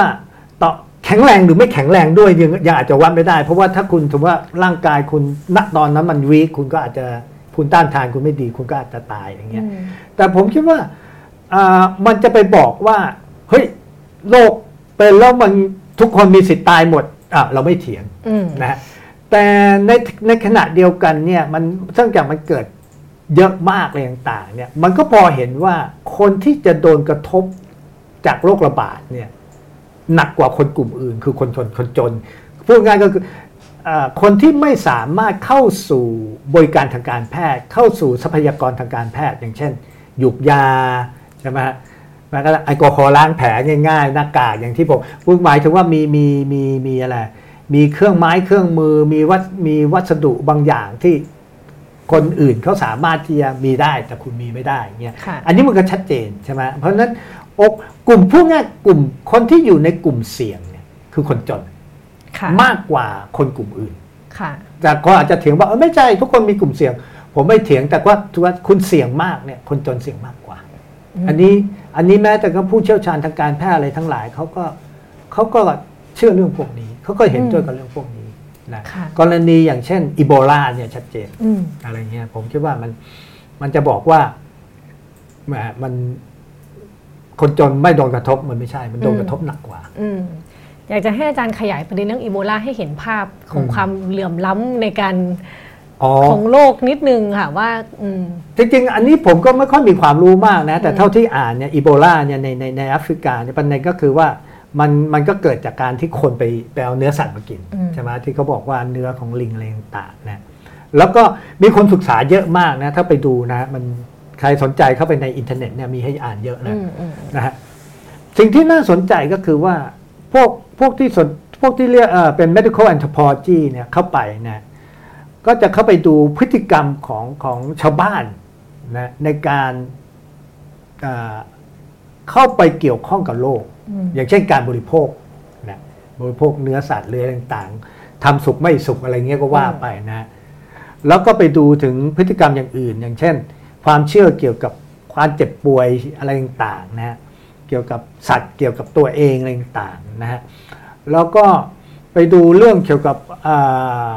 ความเชื่อในการเกี่ยวข้องกับอย่างอื่นเอ่อหลายอย่างนะฮะแล้วแม้กระทั่งพิธีศพการทำศพ ซึ่งไปเจอว่าบางทีเนี่ยการทำศพ ซึ่งมันคล้ายๆแบบสุ่มเสี่ยงกับการกระจายของเชื้อโรคก็มีค่ะนะในคนบางกลุ่มเนี่ยเพราะฉะนั้นกรณีอีโบลาเนี่ยเอ่อมันทำให้เท่าที่ผมอ่านนะมันทำให้นักมนุษยวิทยาเนี่ยมนุษยวิทยาการแพทย์เนี่ย ต้องเข้าไปทำความเข้าใจกับชาวบ้านมากขึ้นว่าจะทำยังไงให้เขาเปลี่ยนพฤติกรรมบางอย่างนะที่มันเสี่ยงกับการแพร่กระจายของเชื้อโรคอืมนะฮะแล้วก็มันมีงานชิ้นหนึ่งเขาพูดถึงเรื่องว่าอ่าไปสร้างสิ่งที่เรียกว่าชุมชนอืม community อันนี้ก็คือชุมชนของคนที่คล้าย ๆแบบ ไม่ใช่แค่ชาวบ้าน แต่ว่าชุมชนของชาวบ้านกับแพทย์ บุคลากรทางการแพทย์นะฮะ นักมนุษยวิทยานะฮะแล้วก็คนที่สามารถจะเป็นคล้ายๆเหมือนกับผู้นำของชุมชน หรือคนที่พูดแล้วชุมชนจะฟังค่ะนะทำมือทำงานร่วมกันนะในการที่จะไปคล้ายๆเหมือนกับเอ่อให้ความรู้นะกับชาวบ้านว่าควรจะทำอะไรหรือไม่ควรทำอะไรอืมนะฮะแล้วก็แล้วก็ให้ความรู้สึกว่าเราเป็นชุมชนเดียวกัน เราต้องรับผิดชอบกัน ไม่ใช่ว่าเองไม่ใช่ญาติเองไม่ใช่ญาติฉันไม่เป็นไรตายไปมันไม่ใช่แต่หมายถึงว่าให้ความรู้สึกว่าเป็นเป็นกลุ่มก้อนเดียวกันอะไรต่างๆเนี่ยเนี่ยก็มีบทความชิ้นหนึ่งที่พูดถึงเรื่องเนี้ยพูดถึงเรื่องการสร้างชุมชนเนี่ยอืมซึ่งซึ่งแล้วเขาเขาบอกว่ามันได้ผลค่ะนะก็คือว่าผู้ผู้ที่มีแค่ผู้นำที่เป็นอิหมัมนะในสังคมที่เป็นมุสลิมนะอิหมัมเป็นค่ะผู้นำหรือคือผู้นำคนอื่นๆเนี่ยที่มาเริ่มเข้าใจก็ไปบอก คนอื่นชาวบ้านต่างๆทำงานร่วมกันอะไรเงี้ยอืมอืมมันก็ทำให้อ่ากรณีอีโบลาในบางที่เนี่ยดีขึ้นอืมนะฮะคืออย่างน้อยสูญเสียชีวิตน้อยลงอืมนะฮะแล้วก็รู้จักที่จะป้องกันตัวเองจากการแพร่ระบาดอะไรต่างๆเนี่ยมันก็จะก็จะมีงานพวกนี้มีมีเยอะอะไรหลายหลายคนก็ต่างคือบางคนก็มีมุมมองอันหนึงคนบางคนก็มีมุมมองหนึ่งก็แล้วแต่นะค่ะ ก็คือพูดได้ว่าการเพิ่มการ โอกาสในการเข้าถึงความรู้เนี่ยจะช่วยให้คนใช่สามารถแบบใช่รอดกับใช่โรคระบาดได้แล้วผมคิดว่าอันนี้สำคัญ เพราะว่าคนที่จะให้ความรู้ได้เนี่ยก็ต้องเป็นคนที่มีความรู้ทางการแพทย์ค่ะนะบวกกับความรู้ทางสังคม หมายถึงว่าคนที่สังคมของคนที่โดนกระทบ กับการที่จะต้องรู้ว่าคุณจะพูดกับใครอืมใช่ไหมฮะคือคือคือจะแบบฮะใครเข้ามาร่วมอะไรต่างๆแล้วก็อันหนึ่งที่สำคัญ ผมคิดว่าอันหนึ่งที่สำคัญนะก็ก็คือ ผมคิดว่าที่ไหนก็แล้วแต่ เวลาเราไปพูดอะไรกับใครเนี่ย เราจะต้องระวังมากว่าสิ่งที่เราเราพูดไปเนี่ย มันไปกระทบกับความเชื่อของเขาหรือหรือไม่ค่ะแล้วทำให้เขารู้สึกเหมือนกับโดนออฟเฟนอืมนะคล้ายๆแบบเอ้ยโดนดูถูกโดนอะไรต่างๆเนี่ยเหมือนอย่างกรณีที่ผมพูดแต่แรกที่กรณีคนม้งกับกับหมออเมริกันเนี่ยผมคิดว่า เพราะเราหมออเมริกันอาจจะไม่รู้ว่าที่พูดไปมันไป offend เขาค่ะนะ ไปบอกไอ้เด็กผู้หญิงคนนี้เป็นโรคชักอะไรเงี้ยอืมแต่เขาบอกไม่ใช่ลูกลูกฉันเป็นผู้วิเศษอะไรเงี้ยค่ะนะค่ะเพราะฉะนั้นคือความรู้พวกนี้มันมันต้องเข้ามานะแล้วผมคิดว่าคนที่จะช่วยได้เยอะเนี่ยก็คือ medical anthropologist นะคือนักวิทยาการแพทย์ที่จะต้องมาอธิบายให้ทุกฝ่ายเข้าใจว่าเฮ้ยมันเป็นอย่างนี้นะอะไรเงี้ยอืมต้องทำงานร่วมกันอืมฮึอืมฮึค่ะโอเค เมื่อกี้คุยกันเราก็จะเห็นมิติในเชิงอ่า เศรษฐกิจเนาะฐานะในการเข้าถึงโรคระบาด แล้วก็ในเชิงธรรมชาติครับค่ะทีนี้มันมีประเด็นหนึ่งที่จริง ๆ ก็อาจารย์ก็พูดกันก่อนที่จะเข้ารายการนะคะว่า มันมีเรื่องการเหยียดเชื้อชาติเกิดขึ้นอ๋อหลังจากที่มีโรคระบาด เช่นมันมีมันมีข่าวว่าคนจีนเนี่ยค่ะเข้าไปในรถไฟฟ้า BTS อืมแล้วคนไทยก็แตกฮือออกมาเลย โดยที่เขาอาจจะเป็นคนจีนที่อยู่ไทยก็ได้ครับหรือแบบเขาอาจจะ เขาก็อยู่ข้างบ้านเรานี่แหละอะไรอย่างเงี้ยค่ะ ประเด็นนี้อาจารย์มองยังไงคะอันนี้ก็เริ่มมีเยอะแล้วนะฮะ เพราะว่าอย่างเช่นถ้าไปใครไปอ่านหนังสือเอ่อเนี่ย The Guardian อืมนะฮะแล้วก็หลายที่นะน้อยกันนันค่ะก็คือเป็นกรณีว่าตอนนี้เนี่ยในโลกตะวันตกยกตัวอย่างเลยนะ อย่างเช่นในอังกฤษในฝรั่งเศสในแคนาดานะฮะมีมาแล้วฮะก็คือว่าคนคนที่ไม่ใช่คนจีน ไม่ใช่คนเอเชียนเนี่ยอืมรู้สึก เอ้ยไม่อยากเข้ามายุ่งกับคนจีน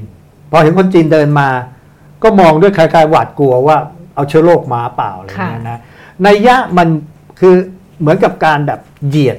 นะสร้างเองตัวเชื้อโรคอะไรเงี้ยนะอืมอืมแล้วก็เลยทำให้หลายหลายๆคนรู้สึกว่านี่เป็นการเหยียดผิวแบบใหม่สมัยใหม่ค่ะนะคือแทนที่จะดูถูกเองว่า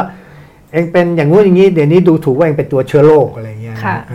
อ่าอันนี้เกิดขึ้นแล้วแล้วก็ค่อนข้างรุนแรงแล้วทำแล้วประเด็นก็คือว่า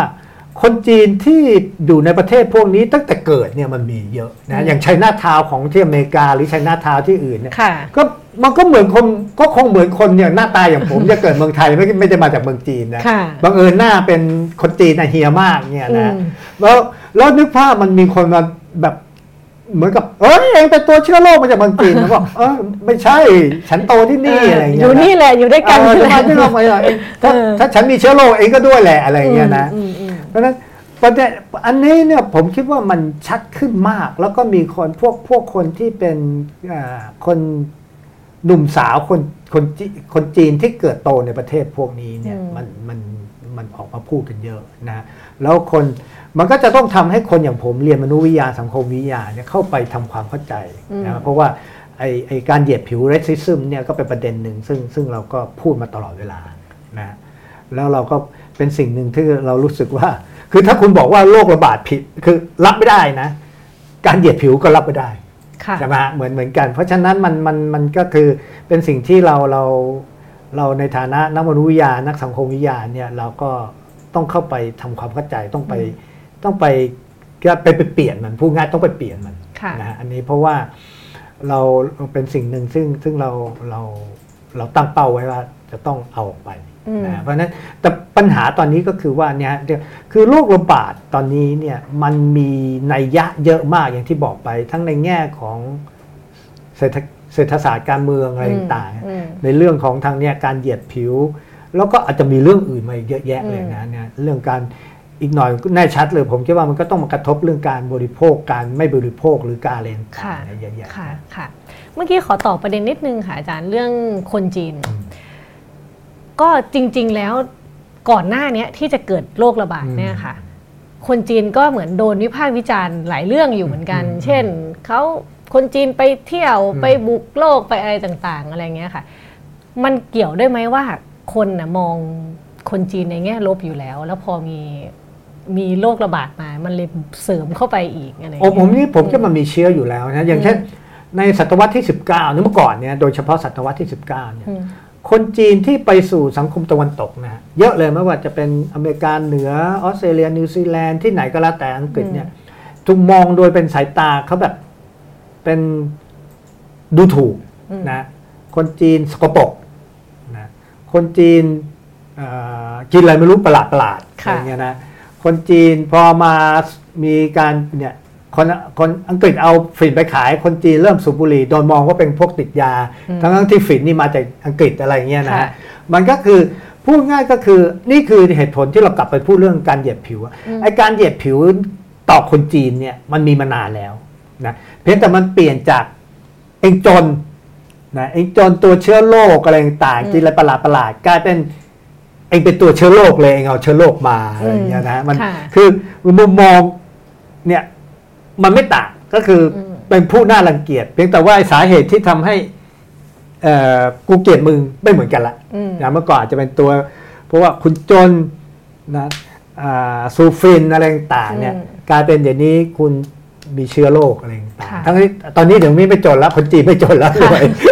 ใช่ไหมแต่แต่ยังไงฉันก็ ดูถูกเธอละไม่อืมไม่ชอบเธอละต้องเพราะหาว่าสักเรื่องหนึ่งมาอาหารทั้งว่าเรื่องหนึ่งเพราะเองเป็นโรคค่ะอ่าเป็นเชื้อชั่วโรคอะไรอย่างเงี้ยแล้วทีนี้คือถ้าในโลกตะวันตกเหรอคะฝั่งตะวันตกเคยโดนดูถูกประมาณนี้บ้างไหมโอ้โหก็คนตะวันตกดูถูกกันเองเยอะแยะก็อย่างเช่นเขาก็จะดูถูกคนโพลิชว่าจนอะไรเงี้ยใช่ไหมอืมพวกอืมพวกคนโปแลนด์โพลิชนะจนใช่ไหมอืมคนไอริช นะคนอังกฤษก็ดูถูกคนไอริชว่าจนอะไรเงี้ยแล้วต่างในประเด็นแบบว่าตัวเชื้อโรคอะไรแบบเนี้ยมีไหมคะแบบว่าโอ้ไอ้นี่พา เท่าที่ทราบพวกโรคมาผมไม่ไม่ไม่ทราบอะอันนี้อืมผมไม่รู้อืมนะแต่หมายถึงว่าคนในตะวันคนตะวันตกเองดูถูกกันไหมโอ้แน่นอนเยอะแยะอืมฮึนะฮะอืมอ่าใช่ไหมแต่ว่าเป็นตัวเชื้อโรคหรือเปล่า ผมไม่แน่ใจเหมือนกันอันนี้ค่ะไม่ทราบอืมค่ะค่ะ โอเคค่ะเดี๋ยวก็จะมีคำถาม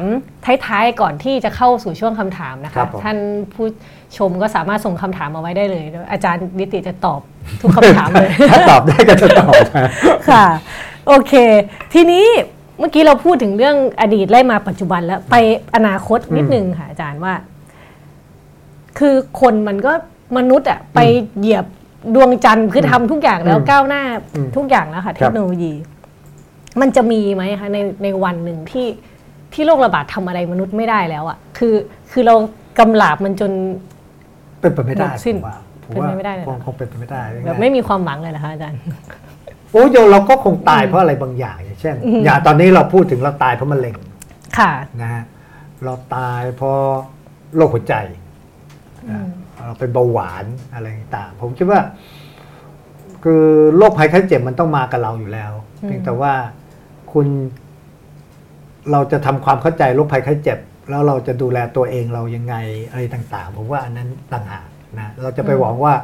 มันไม่มีเชื้อโรคไม่มีโรคภัยไข้เจ็บเลยคงเป็นไม่ได้อืมนะนั่งพิมพ์คอมพิวเตอร์นี่ยังมือหงิกได้เลยนะนึกออกไหมไอ้โรคที่ผมจำไม่ได้เขาเรียกอะไรที่แบบมือแข็งเจ็บอะไรเงี้ยฮะค่ะเออเงี้ยมันผมว่ามันมีทั้งนั้นเพราะว่าใช่ไหมอาการผิดปกติพวกนี้มันเป็นเรื่องธรรมดา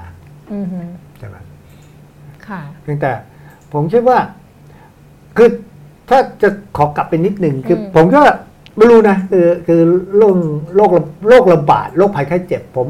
ผมไม่ค่อยรู้สึก ผมไม่ค่อย ตื่นเต้นกับมันเท่าไหร่ อืม นะผมคิดว่ายังไงเราก็เราไม่ตายเพราะอะไรอย่าง เราก็คงตายเพราะอะไรสักอย่างนะโอเคค่ะ นะอืม แต่ว่ามันอย่างเงี้ยผมคิดว่า เวลาเราอธิบายโรคระบาดเนี่ยนะหรือโรคเนี่ยโดยเฉพาะโรคระบาดอืมในทางการแพทย์เอ่อทาง medical anthropology เนี่ยมันมันมีคำอธิบายหลายอย่างใช่ไหมแต่ตะกี้เราพูดถึงเรื่องโรคระบาดอ่ามีผลทางด้านเศรษฐเศรษฐศาสตร์การเมืองอะไรเศรษฐกิจการเมืองนะหรือในแง่ racism อืมนะแล้วมันก็มีคำอธิบายอย่างอื่น อย่างเช่นอ่าหมีเนี่ยเป็นอ่า ถ้าใครสนใจคงรู้จักชื่อ Paul Farmer นะจบแพทย์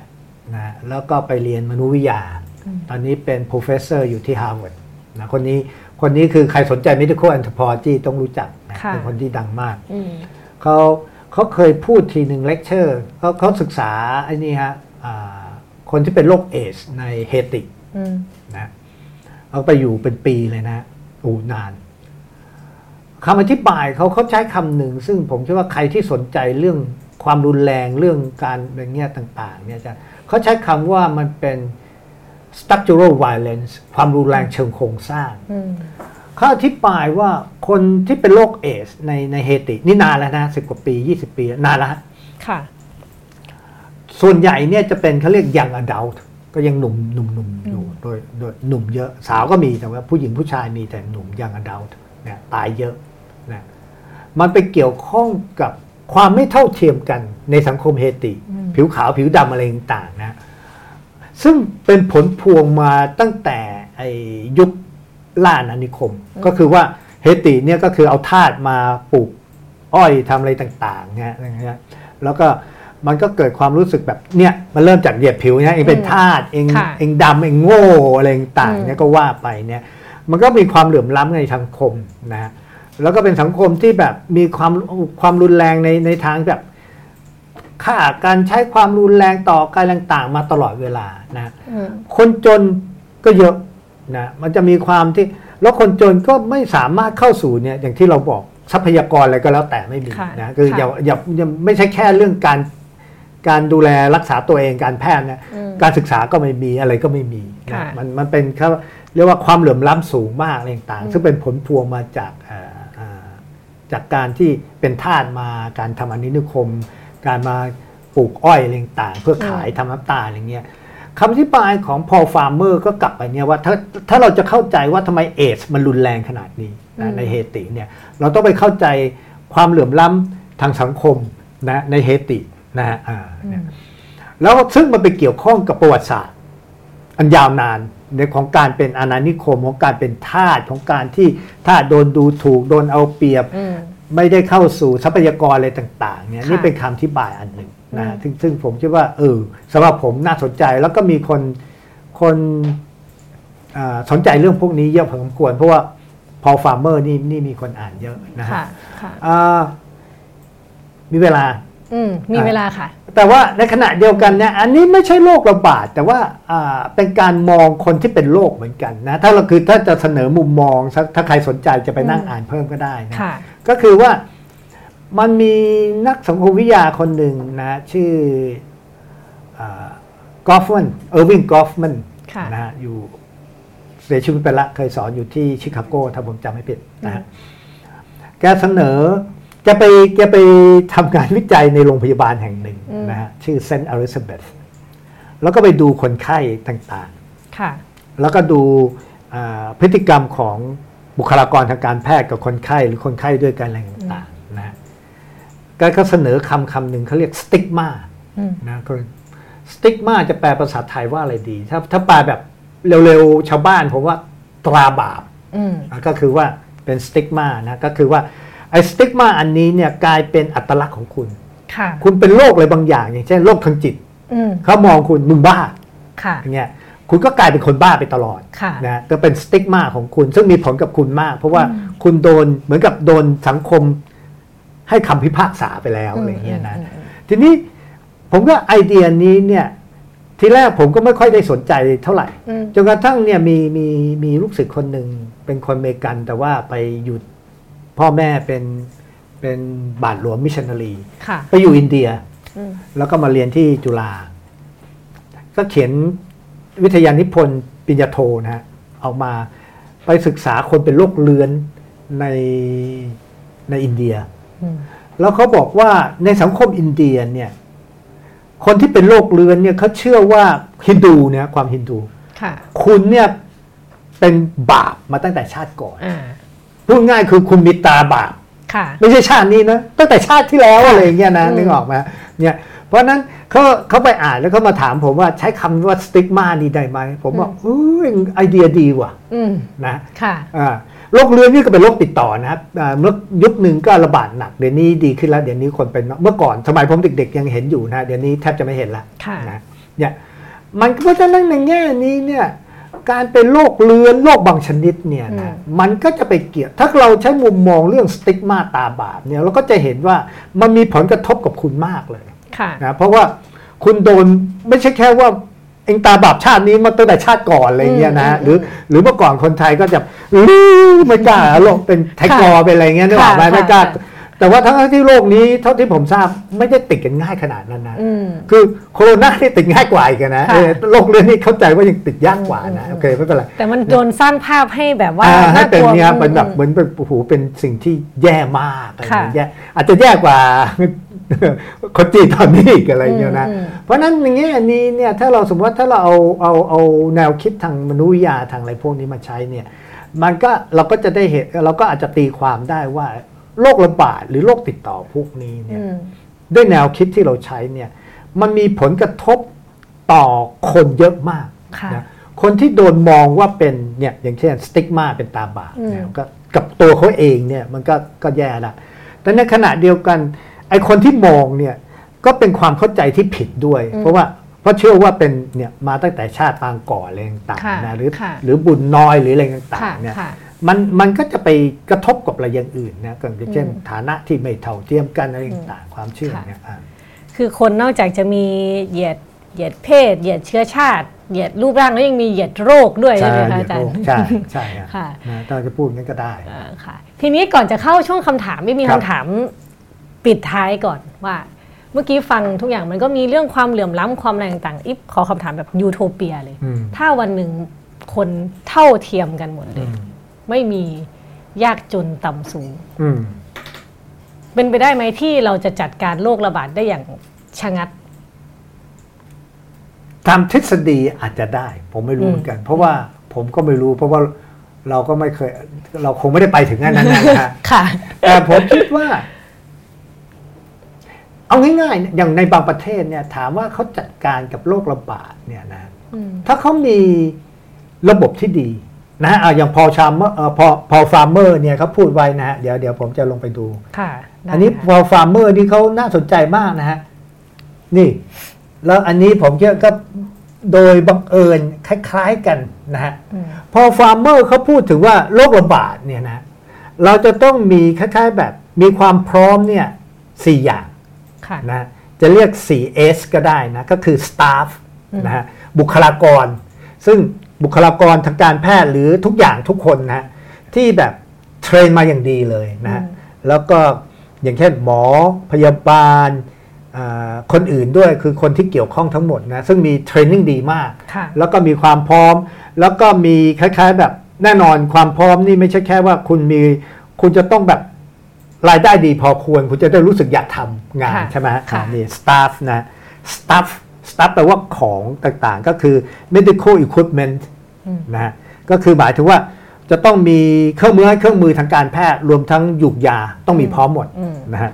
แล้วก็มี space ก็หมายถึงว่าอย่างเงี้ยต้องสร้างโรงพยาบาลอย่างที่ตอนนี้ก็จีนค่ะสร้างนะฮะเพื่อที่จะจัดการพูดง่ายก็เอาคนมารวมกัน แล้วก็ไม่ให้แพร่ออกไปใช่ไหมอืมแล้วก็อีกอันหนึ่งคือ system system อันนี้ก็คือระบบทางการแพทย์อืมรวมทั้งโลจิสติกรอทุกอย่างเนี่ยซึ่งมัน มันฟังก์ชันดีและเร็วอะไรต่างๆเนี่ยเพราะฉะนั้นสมมุติถ้าเรามีสังคมที่กลับมาที่ตะกี้ถามอืมสังคมที่มีพร้อมพวกนี้พร้อม ความพร้อมในการจัดการอืมมันก็มากกว่าใช่ไหมค่ะเราก็อาจจะทำให้แก้ปัญหาได้เร็วขึ้นอืมหรือสามารถควบคุมปัญหาได้เร็วขึ้น คือพูดง่ายก็คือคอนควายมันไว้ เอาแค่เนี้ยนะค่ะมันก็ ทำให้กระจายไปได้น้อยลงอะไรเงี้ยอืมก็ก็เป็นไปได้นะค่ะถ้าเราถ้าเห็นด้วยกับพอลฟาร์เมอร์ค่ะนะอ่าแล้วถ้าอาจารย์มองประเทศไทยตอนนี้การจัดการเรา CS ครบไหมคะ ผมไม่เห็นว่ามันมีสักอย่างเลยนะฮะพูดตรง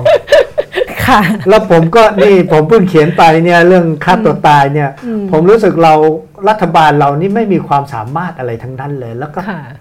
คือโอ้โหไม่ไม่รู้จะพูดยังไงนะไม่จะไปพูดดีกว่านะค่ะนะ แต่ว่าก็มีพยายามทำนะ ผมคิดว่าจะไปไม่ให้เครดิตพวกหมอเลยไปนไปไม่ได้ผมอืมคิดว่าที่ผ่านๆมานะฮะหมอไทยหลายๆท่านก็พยายามทำในเรื่องอืม30 บาทรักษาทุกโรคซึ่งอืมตอนนี้ก็มีคนชื่นชมอะไรเงี้ยหน้าตางแต่ก็มีปัญหาเรื่องนี้เหมือนกันอย่างที่คุณหมอสุรพงศ์สืบวงลีพูดก็คือความไม่พร้อมในเรื่องเงินเรื่องอะไรต่างๆแล้วก็พูดคล้ายๆเงี้ยอะไรเงี้ยนะฮะมัน คือของเราก็ดีขึ้นนะพูดโดยคือผมคิดว่าระบบสาธารณสุขของเรานี่ดีขึ้นมากจากสมัยผมเป็นเด็กค่ะนะฮะแต่ผมคิดว่าแค่นี้เราดีใจไม่พอฮะเราอืมเราจะต้องมี ผมคิดว่าเราจะต้องทะเยอทะยานเราจะต้องดีกว่านี้อะค่ะใช่ไหมคือประเทศอื่นเขาดีได้เราต้องดีอะค่ะอย่างเงี้ยค่ะ โอเค ปิดท้ายได้สวยมากเลยค่ะก่อนที่จะเข้าช่วงคำถาม เดี๋ยวคำถามจากทางบ้านอืม นักมนุษยวิทยามักพยายามทำความเข้าใจความต่างทางวัฒนธรรมอยู่เสมอ ถ้าการกินเนื้อสัตว์ป่าเป็นบ่อกเกิดของโรคระบาดจริง นักมนุษยมนุษยวิทยาจะยังเคารพความต่างทางวัฒนธรรมตรงนี้อยู่ไหม หรือว่าจะดีลยังไงคะอ่าคำถามดีนะฮะอืมอันนี้คืออย่างนี้ผมตอบอย่างนี้ดีกว่านะฮะอันนี้ส่วนตัวนะฮะไม่ไม่ใช่ทางมนุษย์เอ่อคือผมอาจจะไม่ใช่นักมนุษยวิทยาที่ดีเท่าไหร่นะฮะค่ะหนึ่งผมไม่เป็นกลางอืม ผมว่ามนุษยวิทยาบางคนต้องบอกเราเป็นกลาง เราจะไม่เข้าไปยุ่งอะไรต่างๆ ผมคิดว่าอันนี้เนี่ยเป็นเป็นความเข้าใจที่ผิดมากอืมคุณเป็น medical anthropology แล้วคุณเข้าไปบอกให้เขายกตัวอย่าง เปลี่ยนพฤติกรรมในการฝังศพหรือในการกินเนี่ย คุณเข้าไปแทรกแซงไหมคุณเข้าไปแทรกแซงอืมเพียงแต่คุณรู้สึกว่าเราแทรกแซงแล้วมันดีขึ้นอืมคุณก็มี moral judgment ชุดหนึ่งที่บอกเฮ้ยดีขึ้นนะไอ้กินน้ำสกปรกทำไมกินน้ำสะอาดสิอืมไอ้กินไอ้อาหาร ไม่สุกทำไมกินอาหารสุกสิอืมเราเข้าไปเกี่ยวตลอดค่ะนะฮะเราจะไปบอกเราไม่เกี่ยว ผมว่าอันนี้เป็นเรื่องโกหกโกหกตัวเองมากไร้สาระมากค่ะนะเพียงแต่ว่าตอนนี้มันมาอยู่ที่ว่าเกี่ยวแค่ไหนอืมมากน้อยแค่ไหน อันนี้ก็เป็นเรื่อง judgment ที่จะต้องว่ากันนะแต่ถ้าถามเรื่องสัตว์ป่านะฮะถ้าให้ผมให้เหตุผล ผมก็จะบอกโอ้โหผมสามารถอ้างได้เยอะเลยนะเราจะต้องอนุรักษ์ธรรมชาติแล้วเพราะ ทุกวันนี้นะสัตว์ป่าสูญพันธุ์มากขึ้นมากขึ้นอะไรต่างๆนะอะไรต่างๆ เราอยู่กับแบบนี้ไม่ได้ค่ะใช่ไหมอ่าอ่าเพราะฉะนั้นนี่ก็เหตุผลหนึ่งละนะฮะสองอย่างที่ผมพูดไปตะกี้แล้วก็คือว่าเราไม่รู้ว่าสัตว์ป่าพวกนี้มีเชื้อโรคอะไรบ้างค่ะนะฮะแทนที่เพราะฉะนั้นในฐานะที่ผมต้องรักษาชีวิตคุณนะคุณก็ไม่กินดีกว่ามั้งคุณไปกินอย่างอื่นดีกว่ามั้งที่อืมเออมันสะอาดนะใช่ไหมนึกออกไหมมีการควบคุมมีการ ไม่งั้นเราจะมีออยไปทำไมค่ะ นะฮะเพราะงั้นผมไม่ได้พูดในฐานะให้รัฐหรืออะไร แต่เราจะไปบอกว่าเรามีชีวิตแบบเดิมไม่ได้ ชีวิตเราเปลี่ยนแปลงตลอดเวลา เรารับความรู้ใหม่ ๆ เข้ามาตลอดเวลาอืมใช่ไหมเอาตัวอย่างที่ดีมากมีมีคนทำทำงานเรื่องนี้ทำวิจัยเรื่องนี้เถียงกันเยอะมากในบ้านเราคือปลาแดกค่ะปลาร้าใช่ไหมบอกเป็นอัตลักษณ์ของคนอีสานอย่างงู้นอย่างนี้แต่อืมแต่คนที่กินปลาร้าไม่ใช่มีแค่คนอีสานนะคนที่อื่นก็กินปลาร้าด้วยค่ะอย่างเงี้ยโอค่ะเค จะต้องทำสุกอย่างงู้นอย่างนี้โอเค ผมไม่ว่าอะไรคุณเถียงกันไป แต่มันก็มีคนพวกหนึ่งซึ่งแบบฉันก็อยากกินปลาร้าแต่ฉันก็อยากจะปลอดภัยด้วย ฉันก็ทำปลาร้าสุกอะไรต่างๆนึกออกมาก็นั่นเพราะฉะนั้นจะบอกว่าการกินปลาร้าอย่างเดียวแบบเดิมมันไม่ใช่แล้ว มันมันเปลี่ยนไป เพราะว่าปัจเจกบุคคลแต่ละคนเนี่ยมันมันนึกออกไหมมันมีอืมทางเลือกแล้วมันก็เลือกที่จะทำอย่างนี้อืมสังคมเราก็เปลี่ยนไปวัฒนธรรมเราก็เปลี่ยนไป ความคิดของเราต่อต่อการบริโภคก็เปลี่ยนไปนะอืมคือไม่ต้องอาศัยคนอย่างผมไปเปลี่ยนพวกคุณเลย พวกคุณเองก็เปลี่ยนอืมนึกออกไหมฮะเพราะฉะนั้นเนี่ยมันมันมันจะมาบอกว่าเราไม่เคยเปลี่ยนไปไปไม่ได้อืมใช่ไหมมันเปลี่ยนไม่มากก็น้อยเนี่ย คนรุ่นใหม่ก็ไม่ได้กินเหมือนคนรุ่นเก่าค่ะใช่ไหมฮะเพราะฉะนั้นคุณจะไปบอกคนรุ่นเก่าผิดเหรอผมว่า คุณบอกคนอีสาน คนรุ่นใหม่ๆไม่กินปลาร้าดิบกินปลาร้าสุกแล้วคุณบอกไอ้นี่ไม่ใช่คนอีสาน คุณอืมพูดอย่างนี้ได้ไงมันไปนไปไม่ได้อืมใช่ไหมค่ะมันมันไม่ต้องคนอย่างผมไปไปเปลี่ยนพวกคุณเลยพวกคุณเปลี่ยนกันเองค่ะใช่ไหมเพราะฉะนั้นเพราะฉะนั้นแง่นี้เนี่ยจะมาบอกว่านักมนุษยวิทยาจะต้องมาบอกว่าอะไรถูกต้องเปลี่ยนไม่เปลี่ยน ผมคิดว่าเราไม่ต้องพูดหรอก มันเปลี่ยนของมันเองอยู่แล้วค่ะใช่ไหมฮค่ะอืมถามตอบในประเด็นนิดนึงว่า พอมันอย่างเงี้ยมันเหมือนกับว่าความรู้ทางวิทยาศาสตร์อะ ดูเหมือนว่าจะชนะความรู้อื่นหมดเลยไหมคะอาจารย์ มีมันมีพลังมากกว่าเออคือเราปฏิเสธไม่ได้ ไม่ใช่ว่าผมจะเห็นด้วยหรือไม่เห็นด้วยแต่อะเอาง่ายๆนะผมคิดว่าอย่างหนึ่งนี่เนี่ยนะฮะแล้วผมผมค่อนข้างถ้าถามผมอาจจะเป็นอคติของผมไม่ทราบ ผมคิดว่าเรามีชีวิตอยู่กับสิ่งที่เรียกว่าไฮยีนเนี่ยนะ มากขึ้นทุกวันค่ะสมัยผมเด็กๆส้วมซึมไม่มีสะอาดเลยนะฮะค่ะ เดี๋ยวนี้ไม่ใช่ส้วมซึมนะ ชักโครกโอ้โหคุณไปต่างจังหวัดไปโอ้โหหลายบ้านเลยเป็นชักโครกค่ะมีน้ำประปาใช้ในน้ำน้ำประปาหมู่บ้านอบตทำเองอะไรอืมต่างอืมอืมๆเราทำไมเราไม่มองคนเรื่องพวกนี้ทำไมนี่นี่เปลี่ยนชีวิตพวกเปล่าเปลี่ยนอืมใช่ไหมเดี๋ยวนี้เราก็ผมก็แทบจะไม่เห็นคนไทยที่บอกลองน้ำฝนไว้กินแล้วอะค่ะเพราะเรากินน้ำประปาซึ่งต้มเครื่องกรองโอ้โหบ้านคนชาวบ้านอย่างนี้มีเครื่องกรองมีอะไรค่ะต่างๆค่ะคือมันเปลี่ยนเพราะว่า สิ่งใหม่ๆ ที่เข้ามาในชีวิตใช่ไหมฮะอืมการศึกษาอ่าความรู้ต่างๆที่มาจากอินเทอร์เน็ต ความรู้ที่มาจากเพื่อนเฮ้ยเองยังกินน้ำนี่อยู่เลยไปซื้อเครื่องมาอะไรต่างอ่าใช่ไหมนึกออกไหมค่ะค่ะคือมันเข้ามาตลอดแล้วเรารับก็รับเข้ามาอืมโดยไม่ได้ตั้งใจใช่ไหมเราโอ้โหผมคิดว่าเราต่างเราต่างไปจากเดิมเยอะมากอืมใช่ไหม แล้วนี่คือเหตุผลว่าเราทำไมโรคบางโรคระบาดบางอย่างที่ผมพูดไปแล้วมันหายไปอะฮิวาโหเดี๋ยวนี้ใครเป็นอะฮิวานี่คงต้องแบบรู้สึกประหลาดมากนะอืมเพราะว่าเพราะเรามันดูง่ายๆเลยคืออาหารบริอาหารสะอาดสุกน้ำสะอาดใช่ไหมอืมในบ้านสะอาดอะไรต่างๆอะไรต่างๆคืออันนี้ความรู้สมัยใหม่ทั้งนั้นที่มาเปลี่ยนชีวิตเราอืมแล้วเราก็เปลี่ยนตัวเอง แล้วเราก็ไม่เคยไปตั้งคำถามมันว่าเออทำไมฉันเปลี่ยน ฉันก็ไม่อยากกลับไปแบบเดิมแล้วอะใช่ไหมฮะอืม เนี่ยยกตัวอย่างอืใช่มไหมฮะอืมอืมอืมโอเคค่ะอะต่อมานะคะ ถามว่าในอดีตมีนักมนุษยวิทยาพาโรคไประบาดในสังคมให้ศึกษาบ้างไหมครับอันเอนี้ออันนี้น่าสนใจอันนะนี้คะไม่ทราบฮะอันนี้ถ้าถ้าจะมีถ้าแบบตอบตลกตลกๆนะฮะอาจจะไม่ไม่ใช่โรคระบาดที่จากคนเป็นคนนะฮะเออแต่เป็น เอาไอเดียระบาดไปเนี่ยไปไปได้ฮะยังไงนะอ่ายังไงก็นกมนุษย์ยาแล้วไปแล้วก็มีอย่างที่บอกก็เราสามารถไปไปไปเป็นเพื่อนไปสนิทกับคนในชุมชน แล้วก็ทำให้เขารับความรู้ข้างนอกไปความรู้ตะวันตกพวกเนี้ยอืมซึ่งเป็นของแปลกแยกแล้วไปทำให้เขาเปลี่ยนเนี่ยก็เป็นไปได้ อย่างเช่นง่าย ๆ เรื่องการบริโภคอะไรต่างๆก็เป็นไปได้อ่าค่ะแต่โรคระบาดไม่เท่าที่ทราบไม่ไม่รู้ไม่มีนะไม่ทราบไงคือไม่ค่ะทราบอะอืมแล้วมีแบบ นักมนุษยวิทยาติดโรคระบาดเองไหมคะแบโอ้บมีครับไปศึกษาแล้วมีติดฮะอย่างเงี้ยเออก็นี่เอาที่ผมรู้เลยแต่ว่าไม่เคยเจอเขาตอนที่ผมเรียนที่ที่ Australian National University นะ ANU เนี่ยค่ะมีคนหนึ่งเป็นคนญี่ปุ่น ไปทำวิจัยในอินโดนีเซียตะวันออกอืม Eastern Indonesia ใช่อินโดนีเซียตะวันออก แล้วไปติดโรคอ่ามาเลเรียอืมเสียชีวิตอื มมีฮะมีโอ้ยอันนี้ไม่ต้องห่วงนะนักนักมนุษยวิทยาที่เป็นมาเลเรียนี่เท่าที่ผมรู้จักนี่หลายคนค่ะนะฮะแล้วก็โรคอื่นประเภท ท้องเสียเกือบตายอะไรเงี้ยมีพวกนี้ อันนี้มีแน่นอนนะคืออันนี้ต้องมีแน่นอนนะไม่ต้องห่วงอืมเพียงแต่ไม่ตาย อันนี้ที่ที่ผมรู้เห็นว่าตายจะมีคนเนี้ยเป็นเป็นเป็นเป็นมาเลเรียตายคงหนักมากรักษาไม่ทันค่ะอ่ามีมันไม่มีข้อแบบ กะกะกำหนดควบคุมอะไรโอ้ยที่แบบคืช่อวยคุณเต็มตัวแต่ว่าถึงกันนั้นมันไม่ได้เป็นข้อรับประกันว่าคุณจะอืมคุณจะไม่ติดโรคอืมใช่ไหมฮะมันมันเป็นมันไม่มีใครรับประกันได้ คุณก็ต้องเสี่ยงเอาค่ะใช่ไหมฮะอย่างเงี้ยอย่างที่ผมรู้ก็รู้จักกันเนี่ยหลายเนี่ยโอ้ยนักวิทยานักมนุษยวิทยาไทยบางคนที่ผมรู้จักเนี่ยเป็นมาเลเรียยังมีเลยยังรู้จักเนี่ยเพราะฉะนั้นคุณมันไม่มีข้อรับประกันหรอกครับ ค่ะนะโอเคค่ะอะอะ คำถามมีไหมถัดไปค่ะ การศึกษาโรคระบาดแบบนักมนุษยวิทยาเนี่ยควรทำในช่วงมีโรคระบาด หรือว่าหลังโรคระบาดซาได้ทั้งปสองแล้วอย่างฮะมีหมดนะฮะอืมก็คือตอนที่ก็มีนักวิทยาบางคนที่ทำช่วงที่โรคระบาดอืมก็เข้าไป แล้วก็มีคนที่ทำก็ง่าย ๆ อย่างเช่นเนี่ยชื่อแคทเธอรีนนามสกุลอะไรไม่ทราบที่บางคนก็อาจจะเคยอ่านนะฮะตอนนี้กำลังเอ่อหนังสอนหนังสืออยู่ที่เดี๋ยวนะฮะอ่า ผมเพิ่งเห็นอ่านเขาแบบผ่านๆยังไม่ได้ค่ะอ่านจริง ๆ นะฮะหนังสือเล่มนี้นะฮะทำเรื่องซาในในในในจีนการระบาดขอการที่รัฐบาลเข้าไปจัดการกับการระบาดของซานะฮะอืมในรัฐบาลจีนนะตอนที่ซาร์สระบาดเนี่ยชื่อแคทเธอรีนเมสันหนังสือชื่อ Infectious Change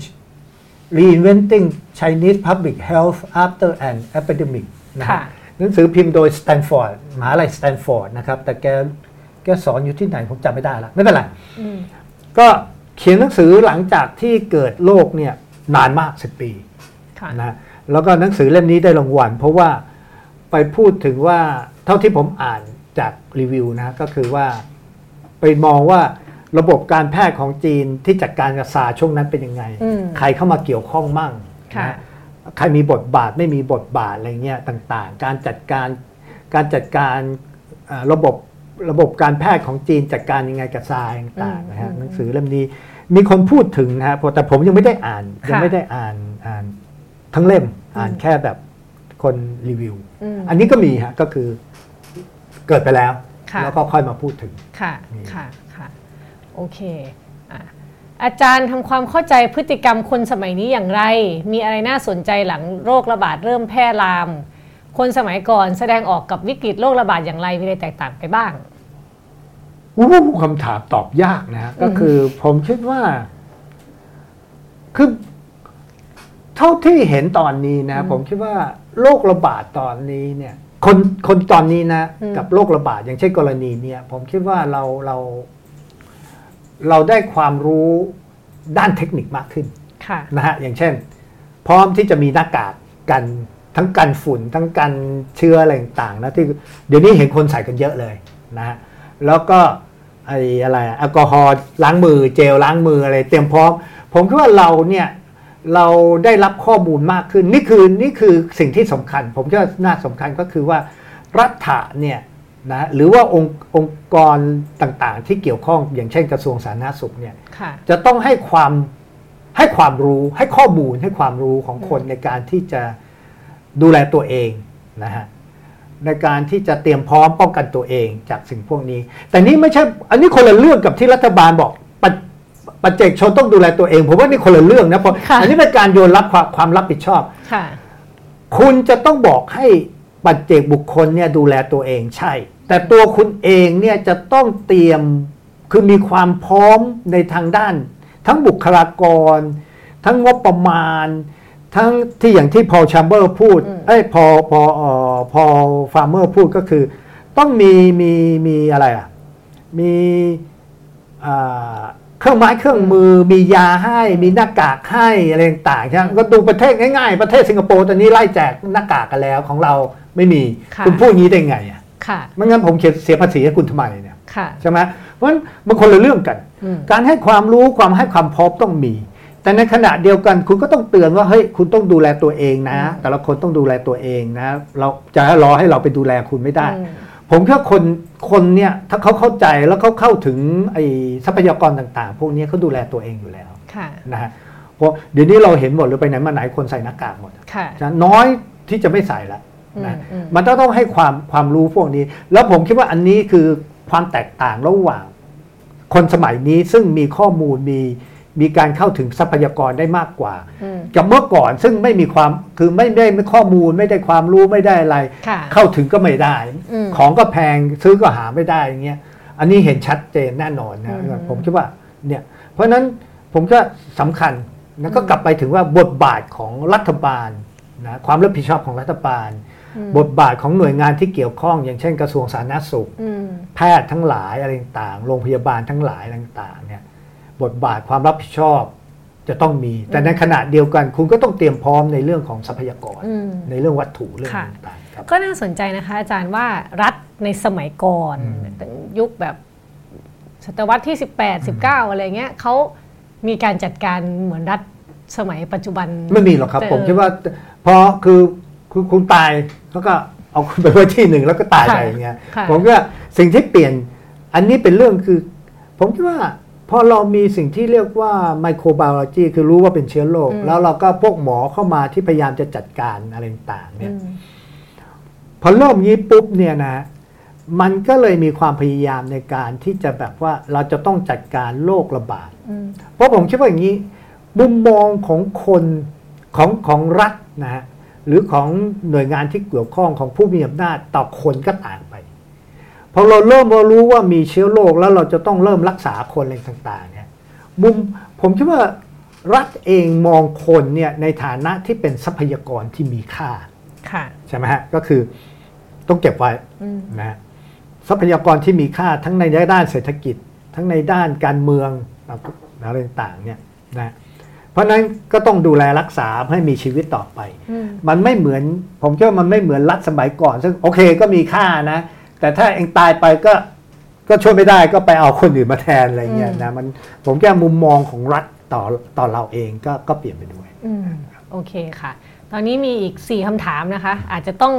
ได้กระชับกระชับนิดนึงค่ะอ่าอะ มีนักมนุษยวิทยาที่ศึกษาเรื่องโรคระบาดเขาสร้างความเป็นมิตรกับชุมชนที่เป็น fieldwork อย่างไรครับ โอ้ก็เหมือนผมคิดว่าเหมือนนักมนุษยวิทยาทั่วไปแล้วครับ ก็คือเข้าไปแล้วก็ต้องแนะนำตัวเองต้องไปรู้จักคนนู้นคนนี้เป็นเป็นแบบอันนี้อันนี้เป็นเรื่องเรื่องปกติฮะอันนี้ผมคิดว่าไม่ค่อยต่างกันเท่าไหร่เพียงว่าต่างกันก็คือว่านักมนุษยวิทยาอย่างผมเนี่ยไม่ได้เข้าไปมี actionอืมก็คือไม่ได้ไปเกี่ยวข้องเรื่องความเจ็บความตายอะไรเงี้ยค่ะแต่นักมนุษยวิทยาอ่า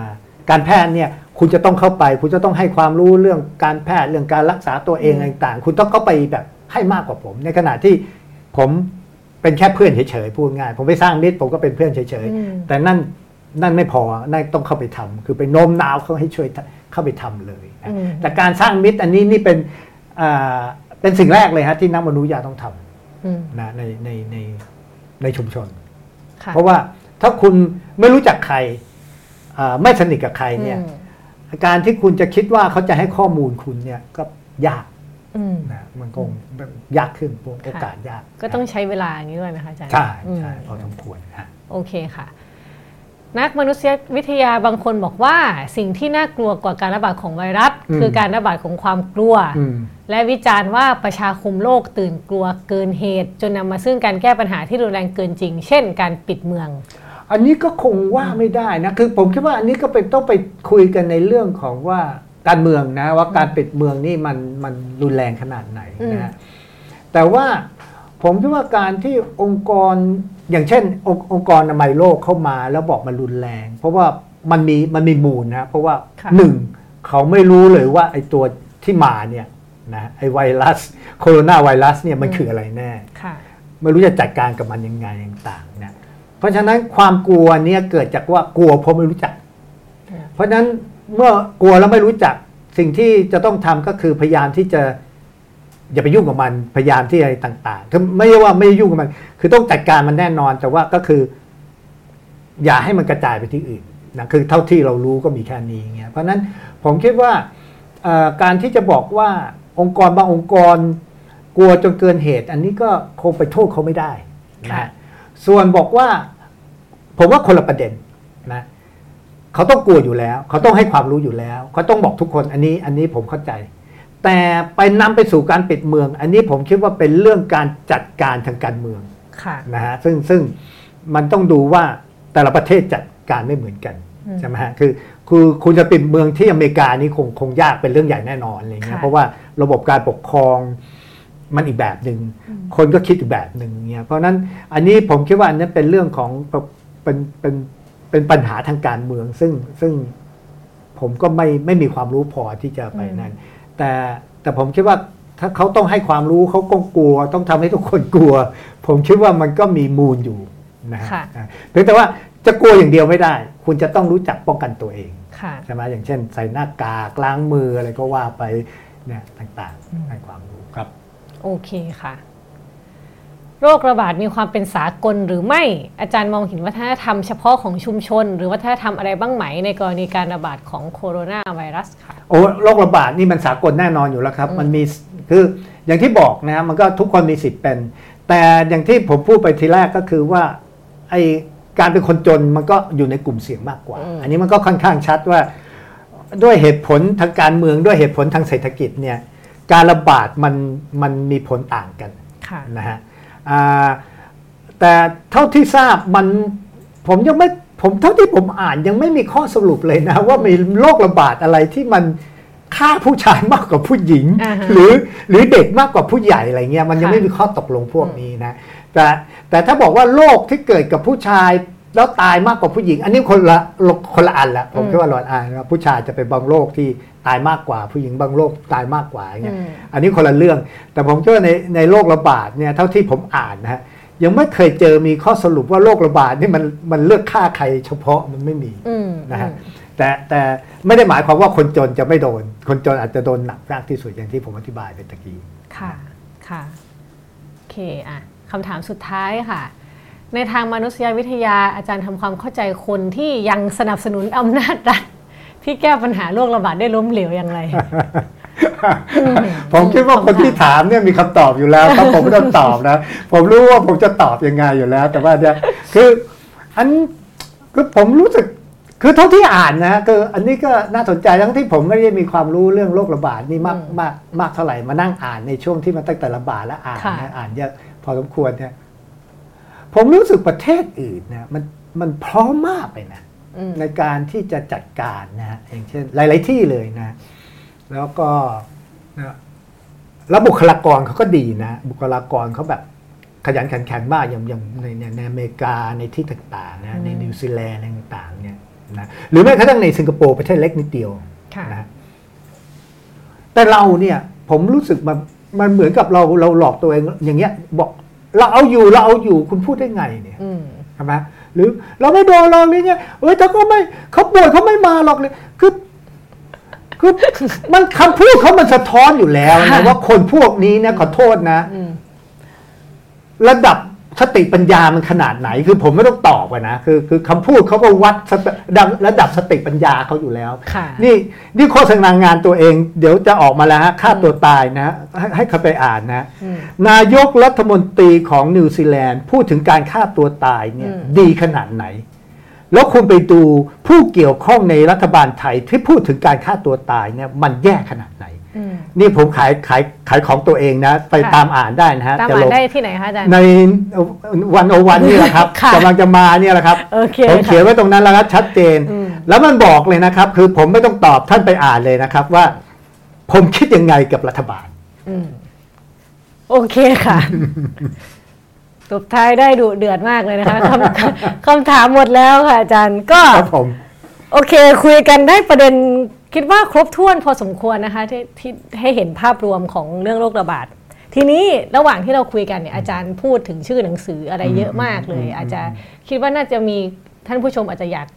ตามอ่านอะไรอ๋อเงี้ยได้อาจารย์อาจจะลอง เดี๋ยวผมอืมผมอาจจะส่งมาให้ก็ได้ แล้วก็หรือไม่ก็คือ จริงๆ อันนี้คือไปไปตามค้นดูในในในถ้าใจร้อนไปดูในอินเทอร์เน็ตก็ได้อะเพราะว่าค่ะ อ่านะก็อย่างเช่นเนี่ยบทความของพอลฟาร์เมอร์ฮะอืมที่เรื่องพูด structural violence เขียนเข้าไปเลยฮะ อืม มันเดี๋ยวก็ออกมานะครับเพราะว่ามันดังมากนะค่ะ แล้วก็เหมือนหนังสือเล่มนี้ อันนี้เป็นรู้สึกผมยังไม่ได้อ่านแต่คิดว่าจะแพงนะหนังสือออกปี 2016 หนังสือของแคทเธอรีนเมสันเนี่ยนะ ค่ะ แล้วก็มีเยอะครับใครสนใจนะ แล้วก็ ที่น่าคือที่น่าสนใจก็คือตอนนี้เนยในความรู้ผมเนี่ยที่อ่านอ่านเอสกลายเป็นโรคระบาดที่คุมได้แล้วนะค่ะ มันกลายเป็นว่าที่เรากลัวเนี่ยมันเป็นโรคพวกใหม่พวกเนี้ยนะอืมไอ้ที่ที่ไวรัสที่เป็นไวรัสตัวใหม่พวกนี้นะค่ะแล้วก็ที่เขายังกลัวอยู่ อันนี้ผมคิดว่าเป็นปัญหาที่เฉพาะมากของแอฟริกาอีโบลาเนี่ย มันไม่ได้หายไปอืมนะฮะ เพียงแต่มันตอนนี้มันค่อนข้างสงบอืมยังไม่มีใครบอกได้ว่ามันจะไม่มาเหมือนกับ H5N1 เนี่ยค่ะมาอีกละอืมนะเพราะเป็นฉะนั้นโรคอุบัติซ้ำแบบเออเออใช่ต้องใช้คำว่าคุณหมอโกมาอุบัติซ้ำอืนะมก็คือเนี่ยคือพวกเนี้ยนะฮะในขณะที่เท่าที่ผมอ่านแล้วเข้าใจเนี่ยเอสนี่รู้สึกเพลาไปเยอะแล้วนะ เป็นโรคที่เราจัดการอยู่ ค่ะนะโอเคค่ะ ก็วันนี้น่าจะประมาณนี้นะคะอาจารครัย์บพผมอขหอบอมคุณปากหอมคอโอเคค่ะครับผมก็ขอบคุณท่านผู้ชมนะคะ ที่อยู่ด้วยกันจนจบรายการนะคะ ถ้าเกิดว่าใครตามไม่ทันอะไรก็กลับมาดูย้อนหลังได้นะคะ ทางเว็บไซต์ดิบันโอวันเวิหรือว่าทางเพจ Facebook ของเรานะคะ วันนี้ขอบคุณอาจารย์มาก ๆ นะคะ ที่มาคุยกันได้ความรู้เยอะมาก ๆ ค่ะ ขอบคุณขอบคุณครัค่ะบขอบคุณค่ะ